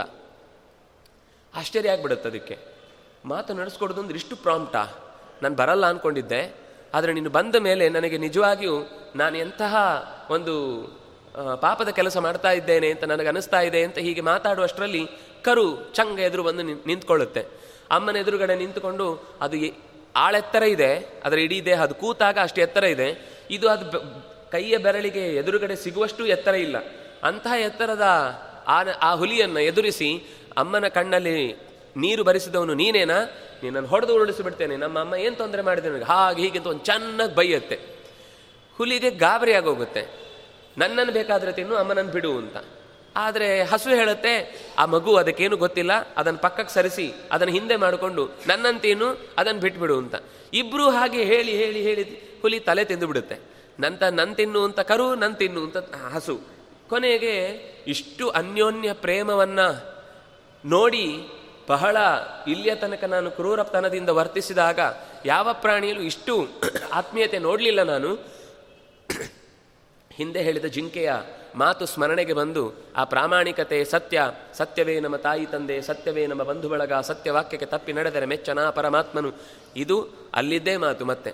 ತಂದೆ, ತಾಯಿ ಎಲ್ಲ ಸ್ಥಾನವನ್ನು ಕೂಡ ತುಂಬುವಂತಹ ಒಂದು ಶಕ್ತಿ ಇದ್ದರೆ ಅದು ಪ್ರಾಮಾಣಿಕತೆಗೆ, ಸತ್ಯಕ್ಕೆ. ಅದಕ್ಕೆ ತಪ್ಪಿ ನಡೆದರೆ ನಾವು ದೇವರನ್ನೇ ಇಲ್ಲ ಅಂತ ನಿರಾಕರಣೆ ಮಾಡಿದ ಹಾಗೆ. ವಾಕ್, ಮಾತು ಅನ್ನೋದು ಅಷ್ಟು ಬಲಿಷ್ಠವಾದದ್ದು. ನಿನಗೆ ನಾನು ಹೇಳಿದ್ದು ಹೌದು. ಮರಳಿ ಬರದೇ ಇದ್ರೆ ಏನೋ ತೊಂದರೆ ಮಾಡ್ತೇನೆ ಅಂತ, ಆದರೆ ಈಗ ನನ್ನ ಮನಸ್ಸು ಯೋಚನೆ ಮಾಡ್ತಾ ಇದ್ದೇನೆ, ನನ್ನ ಪಾಪ ಶೋಧನವನ್ನು ಮಾಡಿಕೊಳ್ಬೇಕು ಅಂತ ನಾನು ಬಯಸ್ತಾ ಇದ್ದೇನೆ ಅಂತ ಹೇಳಿ ಒಂದು ಬೆಟ್ಟದ ತುದಿಗೆ ಹೋಗಿ ನೆಲಕ್ಕೆ ಹಾರತ್ತೆ. ನಮಗೆ ಇಲ್ಲಿ ಕತೆ ಮುಗಿಯತ್ತೆ. ಆದರೆ ಅಲ್ಲಿ ಕತೆ ಮುಗಿಲಿಲ್ಲ. ಅದು ಸೀದ ಕೆಳಕ್ಕೆ ಹಾರಿದಾಗ ಬಿದ್ದ ಜಾಗದಲ್ಲಿ ಪೂರ್ತಿ ಹೂವಿನ ಹಾಸು ಇರುತ್ತೆ. ಮೈಗೆ ಏನೂ ಏಟಾಗದೆ ಕಣ್ಣು ಬಿಟ್ಟಾಗ ಎದ್ದು ನೋಡಿದರೆ ಮೈಯೆಲ್ಲ ಆ ಹುಲಿಯ ದೇಹ ಹೋಗಿ ರಾಜನ ಶರೀರವಾಗಿರುತ್ತೆ. ಅವನು ಪ್ರಭಂಜನ ಅನ್ನುವ ರಾಜ ಎದ್ದು ನಿಂತು ಮೇಲೆ ನೋಡ್ತಾನೆ, ಹಸು ಮತ್ತೆ ಕರು ನಿಂತು ನೋಡ್ತಾ ಇದೆ ಕಣ್ಣೀರಿಡ್ತಾ ಇತ್ತದು. ನಾನು ಇಷ್ಟೆಲ್ಲ ಹಿಂಸೆ ಮಾಡಿಯೂ ಕೂಡ ನನ್ನ ಬಗೆಗೆ ಇನ್ನೂ ಕರುಣೆ ತೋರ್ತಾ, ಹಾರಿದ ಸಂದರ್ಭದಲ್ಲೂ ನನ್ನ ಬಗ್ಗೆ ಕರುಣೆ ವ್ಯಕ್ತಪಡಿಸಿದ್ದಕ್ಕೆ ಯೋಚನೆ ಮಾಡಿ ಮೇಲೆ ಬರ್ತಾನೆ. ಅಷ್ಟೊತ್ತಿಗೆ ದೂರದಲ್ಲಿ ಧರ್ಮ, ಅಂದರೆ ಯಮಧರ್ಮ ಅಲ್ಲಿ ನಿಂತು ನೋಡ್ತಾ ಇರ್ತಾನೆ ಇವುಗಳ ಸಂಭಾಷಣೆಯನ್ನೆಲ್ಲ. ನಿಮ್ಮ ಸಂಭಾಷಣೆ ಕೇಳಿ ನನಗೆ ಬಹಳ ಸಂತೋಷ ಆಯಿತು. ಏನು ಬೇಕು ನಿಮಗೆ? ಅಂತ ಕೇಳ್ತಾನೆ. ಆದರೆ ರಾಜ ಹೇಳ್ತಾನೆ, ನನಗೆ ಧರ್ಮದಲ್ಲಿಯೇ ಬುದ್ಧಿ ಇರಲಿ. ತಪ್ಪಿಯೂ ಕೂಡ ಇನ್ನೊಂದು ಸರ್ತಿ ಯಾವ ಪ್ರಾಣಿಗೂ ಕಾರಣ ಇಲ್ಲದೆ ನೋಯಿಸುವಂತಹ, ಶಿಕ್ಷೆ ಕೊಡುವಂತಹ ಪ್ರಸಕ್ತಿ ನನ್ನ ಕೈಯಿಂದ ಅನ್ಯಾಯ ಆಗದೇ ಇರಲಿ. ಇದೇ ನನಗೆ ಹಿಂದಿನ ಎಲ್ಲ ಸ್ಮರಣೆ ಉಂಟು ಮಾಡಿ ಇಷ್ಟು ಅನುಗ್ರಹ ಮಾಡಿದ್ದೀರಿ. ಮುಂದೆಯೂ ಕೂಡ ನಾನು ಯಾವತ್ತೂ ಕೂಡ ಜನರಿಗೆ ಅನ್ಯಾಯ ಆಗದ ಹಾಗೆ ಬದುಕು ನಡೆಸುವಂಥ ಶಕ್ತಿ ನನಗೆ ಕೊಡಿ ಅಂತ. ಹಸುವಿಗೂ ಕೇಳ್ತಾನೆ. ಹಸು ಹೇಳುತ್ತೆ, ನನಗೇನು ಇಲ್ಲ. ನನ್ನ ಯಜಮಾನ ನನ್ನನ್ನು ಚೆನ್ನಾಗಿ ನೋಡ್ಕೊಳ್ತಾ ಇದ್ದಾನೆ. ಇದಕ್ಕಿಂತ ಹೆಚ್ಚಿನ ಅಪೇಕ್ಷೆ ನನಗೇನು ಇಲ್ಲ ಅಂತ ಹೇಳಿದಾಗ ಆ ಯಾವ ಬೆಟ್ಟದ ಕೆಳಗೆ ಕಣಿವೆಗೆ ಹಾರಿತ್ತೋ, ಆ ಜಾಗದಲ್ಲಿ ಒಂದು ತೊರೆ ಹರಿತಾ ಇತ್ತು, ಒಂದು ನದಿ ಹರಿತಾ ಇತ್ತು. ಆ ನದಿ ಹರಿತಾ ಇರುವ ಜಾಗಕ್ಕೆ ನಿನ್ನ ಹೆಸರು ಬರಲಿ ಅಂತ ಅವನು ಆಶೀರ್ವಾದ ಮಾಡ್ತಾನೆ. ಅದೇ ಇವತ್ತು ಈ ಕಥೆಯನ್ನ ಭೀಷ್ಮಾಚಾರ್ಯರು ಪುಲಸ್ತ್ಯರ ಹತ್ರ ಕೇಳ್ತಾರೆ. ಅವರು ಬದ್ರಿ ಯಾತ್ರೆ ಮಾಡ್ತಾ ಇರಬೇಕಾದ್ರೆ ಮಧ್ಯದಲ್ಲಿ ಒಂದು ಪ್ರಯಾಗ ಬರುತ್ತೆ. ಆ ಪ್ರಯಾಗ ಬಂದಾಗ ಈ ಪ್ರಯಾಗದ ಮಹತ್ವ ಏನು ಅಂತ ಕೇಳಿದಾಗ ಈ ನಂದೆಯ ಕಥೆ ಹೇಳ್ತಾರೆ. ಅದೇ ನಂದ ಪ್ರಯಾಗ ನಂದ ನಂದಾಕಿನಿ ಅಂತನ್ನುವ ನದಿಯಾಗಿ ಹರಿದು ಬಂದವಳು ಮುಖ್ಯ ಭಾಗೀರಥಿಯ ಉಳಿದ ಅಲಕನಂದ ಭಾಗೀರಥಿ ಮೊದಲಾದವಳ ಜೊತೆಗೆ ಸೇರಿಕೊಳ್ತಾಳಲ್ವ ಆ ಜಾಗದ ನದಿಯ ಹೆಸರು ನಂದ ಅಂತ. ಆ ನಂದೆಯ ಕಥೆಯನ್ನು ಈ ಗೋವಿನ ಹೆಸರಿನಿಂದಲೇ ನಿನ್ನ ನೆನಪು ಮಾಡಿಕೊಂಡು ಯಾರು ಇಲ್ಲಿ ಮುಳುಗು ಹಾಕಿ ತನ್ನ ಬದುಕನ್ನ ಪವಿ, ಪಾವಿತ್ರ್ಯಗೊಂಡಿ, ಪವಿತ್ರಗೊಂಡಿತು ಅಂತ ಅಂದುಕೊಳ್ತಾನೋ, ಅವನು ಇಲ್ಲಿಯ ತನಕ ಏನೇನು ಗೊತ್ತಿಲ್ಲದೆ ಅಕಸ್ಮಾತಾಗಿ ಮಾತಿನ ದೋಷಗಳನ್ನು ಪಡೆದಿರ್ತಾನೋ, ಅದೆಲ್ಲವನ್ನು ಕಳ್ಕೊಳ್ತಾನೆ. ಮುಂದೂ ಕೂಡ ಮನಸ್ಸು ಶುದ್ಧವಾಗಿ ಒಳ್ಳೆಯ ಬದುಕು ನಡೆಸುವಂತಾಗುತ್ತೆ ಅಂತ. ಹೀಗೆ ಪ್ರಾಮಾಣಿಕತೆಯ ನೆಪವಾಗಿ, ಪ್ರಾಮಾಣಿಕತೆಯ ಸಂಕೇತವಾಗಿ ಗೋವನ್ನು ಈ ಕಥೆ ನಮಗೆ ತೆಗ್- ತೆಗೆದು ತೋರಿಸುತ್ತೆ. ಅಂದರೆ ನಂಬಿಕಸ್ಥ ಪ್ರಾಣಿ ಅಂತ. ನಾವು ಸಾಮಾನ್ಯ ನಂಬಿಕಸ್ಥ ಅಂತ ಹೇಳಿದಾಗ ವ್ಯವಸ್ಥೆಯ ದೃಷ್ಟಿ, ದೃಷ್ಟಿಯಲ್ಲಿ ನಾಯಿಯನ್ನು ಹೇಳ್ತಾರೆ. ಕರೆಕ್ಟೇ ಅದು, ತಪ್ಪಲ್ಲ. ಆದರೆ, ಯಜಮಾನನಿಗೆ ಏನಾದರೂ ತೊಂದರೆ ಆಯಿತು. ಅದು ತೊಂದರೆ ಅಂದರೆ ಈ ಹೊರಮುಖದ ತೊಂದರೆ ಅಲ್ಲ. ಅದು ಮರಗಳಲ್ಲೂ ಆ ಗುಣ ಇದೆ. ಯಜಮಾನನಿಗೆ ಏನೋ ತೊಂದರೆ ಆಗಿ ಎಲ್ಲೋ ದೂರದಲ್ಲಿ ಬಿದ್ದ ಅಂದರೆ ಹಸುಗಳಿಗೆ ಪಕ್ಕ ಗೊತ್ತಾಗುತ್ತೆ. ನಮ್ಮ ಯಜಮಾನನಿಗೆ ತುಂಬ ತೊಂದರೆ ಆಗಿದೆ. ಮರಗಳಿಗೂ ಗೊತ್ತಾಗುತ್ತೆ. ಯಾರು ತುಂಬ ಪ್ರೀತಿಯಿಂದ ನೆಟ್ಟು ಬೆಳೆಸಿ ಅದನ್ನು ನಿತ್ಯ ನೀರು ಹಾಕಿ ಅದನ್ನು ಮೈ ಸವರಿ ಮಾತಾಡಿಸಿಕೊಂಡು ಹೋಗ್ತಾನೋ, ಅವನು ಇಲ್ಲಿ ನಮಗೆ ತಿಳಿಬೇಕು ಅಂದರೆ ಯಾರು ಆಮೇಲೆ ತಿಳಿಸ್ಬೇಕು. ಒಂದು ಫೋನಲ್ಲಿ ಬರಬೇಕು, ಕೊನೆಗೆ ಟಿ ವಿಯಲ್ಲೇ ಬ್ರೇಕಿಂಗ್ ನ್ಯೂಸ್ ಅಂತ ಬರಬೇಕು. ಅಲ್ಲಿ ತನಕ ನಮಗೆ ಗೊತ್ತಾಗಲ್ಲ.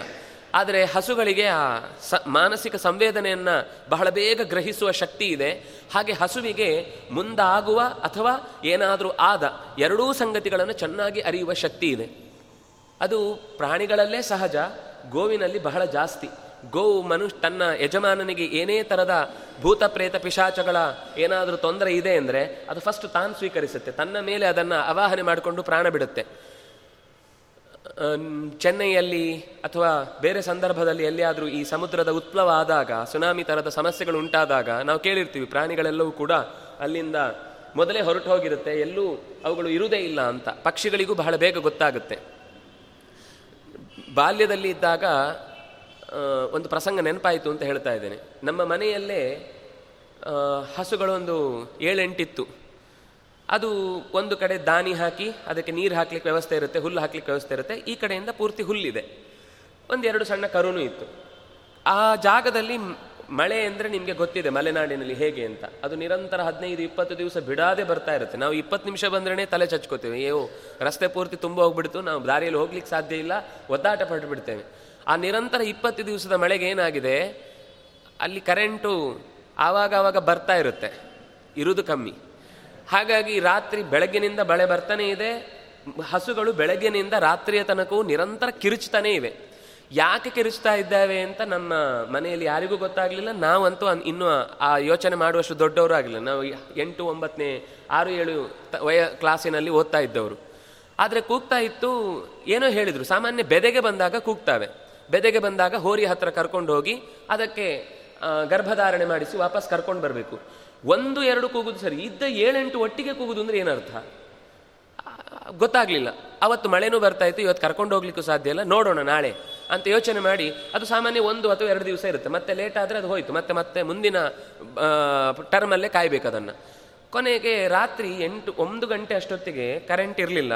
ನಾವು ಲಾಂಧ್ರದ ಬೆಳಕಿನಲ್ಲೇ ಒಳಗಿನಿಂದ ಒಂದು ಸಣ್ಣದ ಹಚ್ಚಿ ಮಲ್ಕೊಂಡಿದ್ರೆ ಜೋರು ಶಬ್ದ ಆಯಿತು. ಸಿಡಿಲು ಸಾಮಾನ್ಯ ಬರ್ತಾನೆ ಇರುತ್ತೆ, ಮಿಂಚು ಬರ್ತಾನೆ ಇರುತ್ತೆ. ಇದು ಅದಕ್ಕಿಂತಲೂ ದೊಡ್ಡ ಸದ್ದಾಯಿತು ಅಂತ ಮನೆಯಲ್ಲಿ ತಂದೆ ತಾಯಿ ಎಲ್ಲ ಎದ್ರು, ಲಾಂಧ್ರ ಹಿಡ್ಕೊಂಡು ನೋಡಿದರೆ ನಮ್ಮ ಮನೆಯ ಹೊರಭಾಗದಲ್ಲಿ ಕೊಟ್ಟಿಗೆ ಇರುತ್ತೆ. ಸ್ನಾನದ ಗೃಹ, ಒಂದು ದೊಡ್ಡ ಹೊರಗಿನ ಅಡುಗೆಯ ಮನೆ ಅಡುಗೆಯ ಮನೆ, ಇನ್ನೊಂದು ಹಸು ಇರುವ ಜಾಗ.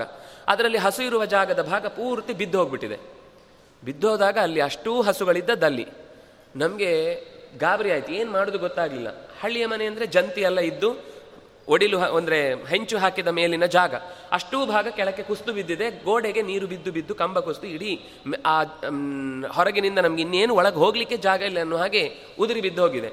ಸೊ ನನಗೆ ಎಲ್ಲಿ ಬಿದ್ದಿತ್ತೋ ಆ ಜಾಗದಿಂದ ಎಷ್ಟು ಸಾಧ್ಯವೋ ಅಷ್ಟಿಂದ ಒಳಗೆ ಹೋಗಿ ನಾವು ಹುಡುಕಿದ್ರೆ ಆಶ್ಚರ್ಯದ ಸಂಗತಿ, ಅದಕ್ಕೆ ಎರಡೂ ಕಡೆ ಕೊಂಡೆ ಬಳ್ಳು, ಕೊಂಡೆ ಹಗ್ಗ ಅಂತ ಹೇಳ್ತಾರೆ. ಎರಡೂ ಕಡೆ ಹೀಗೆ ಹಗ್ಗ ಹಾಕಿರ್ತಾರೆ. ಅದು ಯಾಕಂದ್ರೆ ಪಕ್ಕದವುಗಳನ್ನ ಆವಾಗ ಆವಾಗ ಏನೋ ಗಲಾಟೆ ಮಾಡ್ಕೊಳ್ತಾ ಇರ್ತವೆ ಅಂತ. ಎರಡೂ ಹಗ್ಗವನ್ನು ತಪ್ಪಿಸಿಕೊಂಡು ಈ ಅದರ ಇಷ್ಟು ಎತ್ತರಕ್ಕೆ ಅದಕ್ಕೆ ಹುಲ್ಲು ಹಾಕ್ಲಿಕ್ಕೆ, ನೀರು ಹಾಕ್ಲಿಕ್ಕೆ ಏನು ಒಂದು ಕಿದಂಪಣೆ ಅಂತ ಹೇಳ್ತಾರೆ. ದಾನಿ ಇಟ್ಟಿರ್ತಾರೆ. ಅದನ್ನು ದಾಟಿ ಒಂದು ಇಷ್ಟಗಲ ಇರುತ್ತೆ. ಅದನ್ನು ದಾಟಿ ಆ ಕಡೆಗೆ ಬಂದು ಅದು ಬಿದ್ದ ಜಾಗದಲ್ಲಿ ಇಲ್ಲೆಲ್ಲ ಕೆಳಗೆ ಉದುರಿ ಹೋಗಿದೆ. ಇಷ್ಟು ಜಾಗ ಮಾತ್ರ ಬಾಕಿದೆ ಅಲ್ಲಿ ಎಲ್ಲ ಬಂದು ನಿಂತಿವೆ. ಅಷ್ಟೂ ಕೂಡ. ಒಂದೇ ಒಂದು ಹಸು ಅದರ ಹಿಂ ಒಳಗಡೆ ಸಿಕ್ಕಾಕೊಂಡು ಒಂದು ಸಿಕ್ಕಾಕೊಂಡಿತ್ತು ಅತ್ಯಂತ ಚಿಕ್ಕದು. ಅದರ ಹೆಣ್ ಯಾವುದು ಜಂತಿಯ ಕೆಳಭಾಗದಲ್ಲಿ ಒಳಗಿನಿಂದ ಕೂಗ್ತಾ ಇದೆ. ಸರಿ, ಕೊನೆಗೆ ಏನೋ ಮಾಡಿ ಎಲ್ಲ ಪಕ್ಕಕ್ಕೆ ಸರಿಸಿ ಅವು ಹಸುಗಳನ್ನೆಲ್ಲ ಹೊರಕ್ಕೆ ಕಟ್ಟಿ ಮಳೆ ಬರ್ತಾನೆ ಇದೆ. ಕೊನೆಗೆ ಮನೆ ಒಳಗೆ ತಂದು, ಆ, ಜಾಗದಲ್ಲಿ ಕಟ್ಟಿದ ಮೇಲೆ ಬೆಳಗ್ಗೆ ಯೋಚನೆ ಮಾಡಿದಾಗ ನಮಗೆ ಹಿಂದಿನ ದಿವಸದ್ದೆಲ್ಲ ನೆನಪಾಯಿತು. ಬೆಳಿಗ್ಗೆಯಿಂದ ಕೂಗ್ತಾ ಇತ್ತು. ನಮ್ಗೆ ಅರ್ಥ ಆಗಲಿಲ್ಲ. ಏನೋ ಆಗ್ಲಿಕ್ಕಿದೆ ಅನ್ನೋದು. ಅವುಗಳಿಗೆ ಯಾವಾಗಲೂ ಗೊತ್ತಾಗ್ತದೆ. ಇನ್ನೂ ಎಷ್ಟೋ ಸಂದರ್ಭದಲ್ಲಿ ಹ, ಕರುಗಳೆಲ್ಲ ಹುಟ್ಟಿ ಸ್ವಲ್ಪ ದಿವಸ ಆದ ತಕ್ಷಣ ಪ್ರಾಣ ಬಿಟ್ಟಾಗ ಯಾವುದೋ ಸಂದರ್ಭದಲ್ಲಿ ಕೇಳಿದಾಗ ಅವರು ಹೇಳಿದ್ದು ಇದೇ ಮಾತು. ಮನೆಗೆ ತುಂಬ ದೊಡ್ಡ ಸಮಸ್ಯೆ ಇತ್ತು. ಆ ಸಮಸ್ಯೆಯನ್ನು ಆ ಹಸು ಕರು ನಿಮ್ಮ ಪರವಾಗಿ ತಾವು ಸ್ವೀಕರಿಸಿ ಪ್ರಾಣ ಬಿಟ್ಟಿದೆ. ಇಲ್ಲಾಂದರೆ ನಿಮಗೆ ಪ್ರಾಣಕ್ಕೆ ಅಪಾಯ ಇತ್ತು ಅಂತ. ಅಂದರೆ ಯಜಮಾನನ ಪ್ರಾಣಕ್ಕೆ ಕುತ್ತು ಇದ್ದಾಗಲೂ ಹಸುಗಳು ಬಹಳ ಮೊದಲು ಅದನ್ನು ಗ್ರಹಿಸಿ ತಮ್ಮ ಪ್ರಾಣವನ್ನು ಕೊಡ್ತವೆ. ಆ ದೃಷ್ಟಿಯಿಂದ ಸಾಕಬೇಕು ಅಂತಲ್ಲ. ಅಂದರೆ ಅಷ್ಟು ಅವುಗಳಿಗೆ ಮನುಷ್ಯನ ಮೇಲೆ ಪ್ರೀತಿ ಇದ್ದಾಗ, ಮನುಷ್ಯ ಅದಕ್ಕೆ ಪ್ರತಿಯಾಗಿ ಪ್ರೀತಿ ತೋರಿಸಿ ಕೃತಜ್ಞತೆಯಿಂದ ಅದನ್ನು ರಕ್ಷಿಸಬೇಕಾದ ಎಷ್ಟು ದೊಡ್ಡ ಜವಾಬ್ದಾರಿ. ಇದನ್ನು ಅರ್ಥ ಮಾಡಿಕೊಳ್ಳದೆ ನಾವು ನಮ್ಮ ಆಹಾರದ ಸ್ವಾತಂತ್ರ್ಯವನ್ನು ಕಸಿದುಕೊಳ್ತಾ ಇದ್ದಾರೆ ಅಂತ ಮೇಜು ಕುಟ್ಟುವ ಲದ್ದಿ ಜೀವಿಗಳ ಕಿವಿಗೆ, ಬಾಯಿಗೆ ಇನ್ನೇನು ಮಣ್ಣು ಹಾಕಬೇಕು, ಏನು ಹಾಕಬೇಕು ಗೊತ್ತಾಗಲ್ಲ.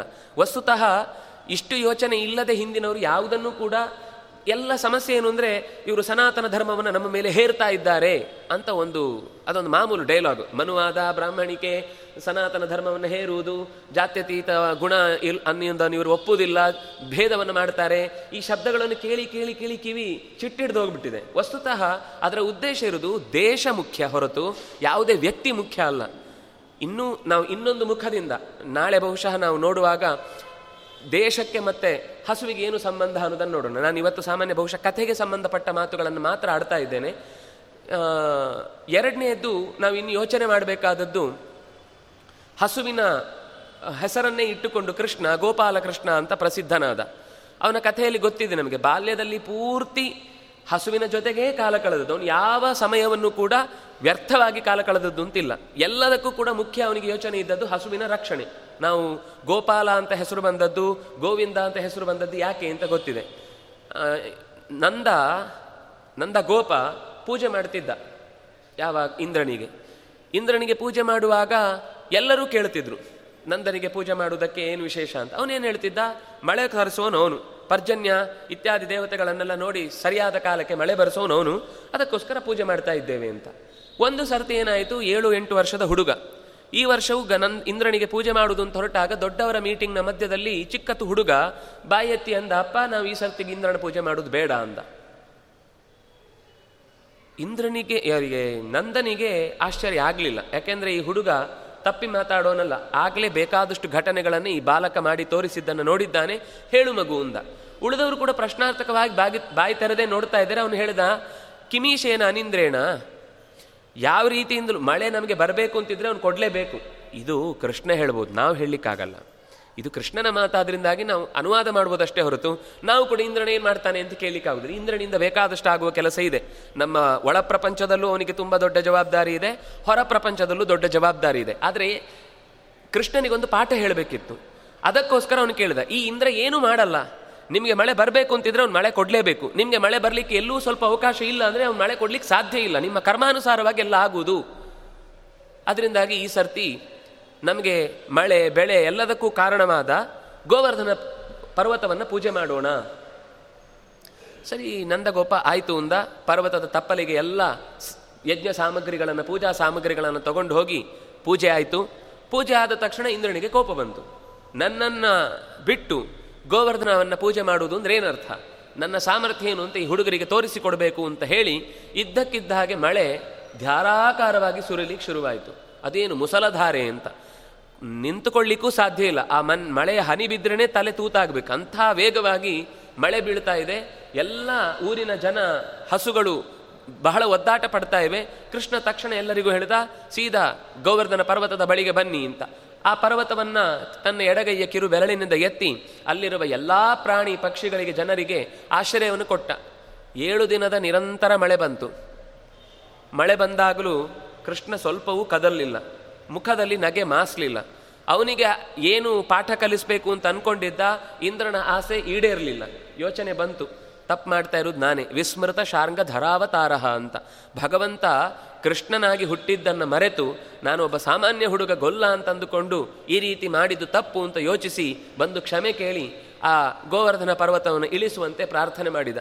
ಸರಿ, ಎಲ್ಲ ಹಸು ಕರುಗಳನ್ನೆಲ್ಲ ಹೊರಕ್ಕೆ ಕರ್ಕೊಂಡು ಬಂದ ಮೇಲೆ ಇಳಿಸಿದ ಮೇಲೆ ತಾನು ದೇವಲೋಕದಿಂದ ತಂದ ಸುರಭಿಯ ಹಾಲನ್ನೇ ಕೃಷ್ಣನಿಗೆ ಅಭಿಷೇಕ ಮಾಡಿ ನಿನಗೆ ಬಹಳ ಪ್ರೀತಿಯ, ಪ್ರೀತಿಯನ್ನು ಉಂಟು ಮಾಡುವಂತಹ ಕಾರ್ಯ ಇದು ಅಂತ ಯೋಚನೆ ಮಾಡಿ, ಭಗವಂತನಿಗೆ ಅಭಿಷೇಕ ಮಾಡಿ, ನೀನು ಇನ್ನು ಮುಂದೆ ಗೋವಿಂದ ಅನ್ನುವ ಹೆಸರಿನಿಂದ ಲೋಕದಲ್ಲಿ ಈ ಕಾರಣಕ್ಕಾಗಿ ಪ್ರಸಿದ್ಧಿ ಹೊಂದುತ್ತಿ, ಇದು ನನ್ನ ಕಡೆಯಿಂದ ನಿನಗೆ ಕೊಡುವ ಸಣ್ಣ ಉಪಾಯನ. ಅವನು ಹೇಳ್ತಾನೆ, ಇದು ನಾನು ಕೊಡುವ ಹೆಸರು ಅಂದ ತಕ್ಷಣ ಫಸ್ಟ್ ಟೈಮ್ ಬಂದ ಹೆಸರೇನಲ್ಲ, ನಿನಗೆ ಈಗಾಗಲೇ ಇದೆ. ಆದರೆ ಇವತ್ತಿನಿಂದ ಅದನ್ನು ನಾನು ಗಟ್ಟಿಯಾಗಿ ಉಪಾಸನೆ ಮಾಡಲಿಕ್ಕೆ ಒಂದು ಯೋಗ್ಯವಾದ ಕಾಲವಾಗಿ, ಯೋಗ್ಯವಾದ ಘಟನೆಯಾಗಿ ಈ ಘಟನೆಯನ್ನು ನೆನಪಿರಲಿ ಅಂತ ಅನ್ನುವ ದೃಷ್ಟಿಯಿಂದ ಈ ಹೆಸರನ್ನು ಮತ್ತೆ ನೆನಪಿಸ್ತಾ ಇದ್ದೇನೆ ಅಂತ, ಜೋಡಿಸ್ತಾ ಇದ್ದೇನೆ ಅಂತ ಹೇಳ್ತಾನೆ.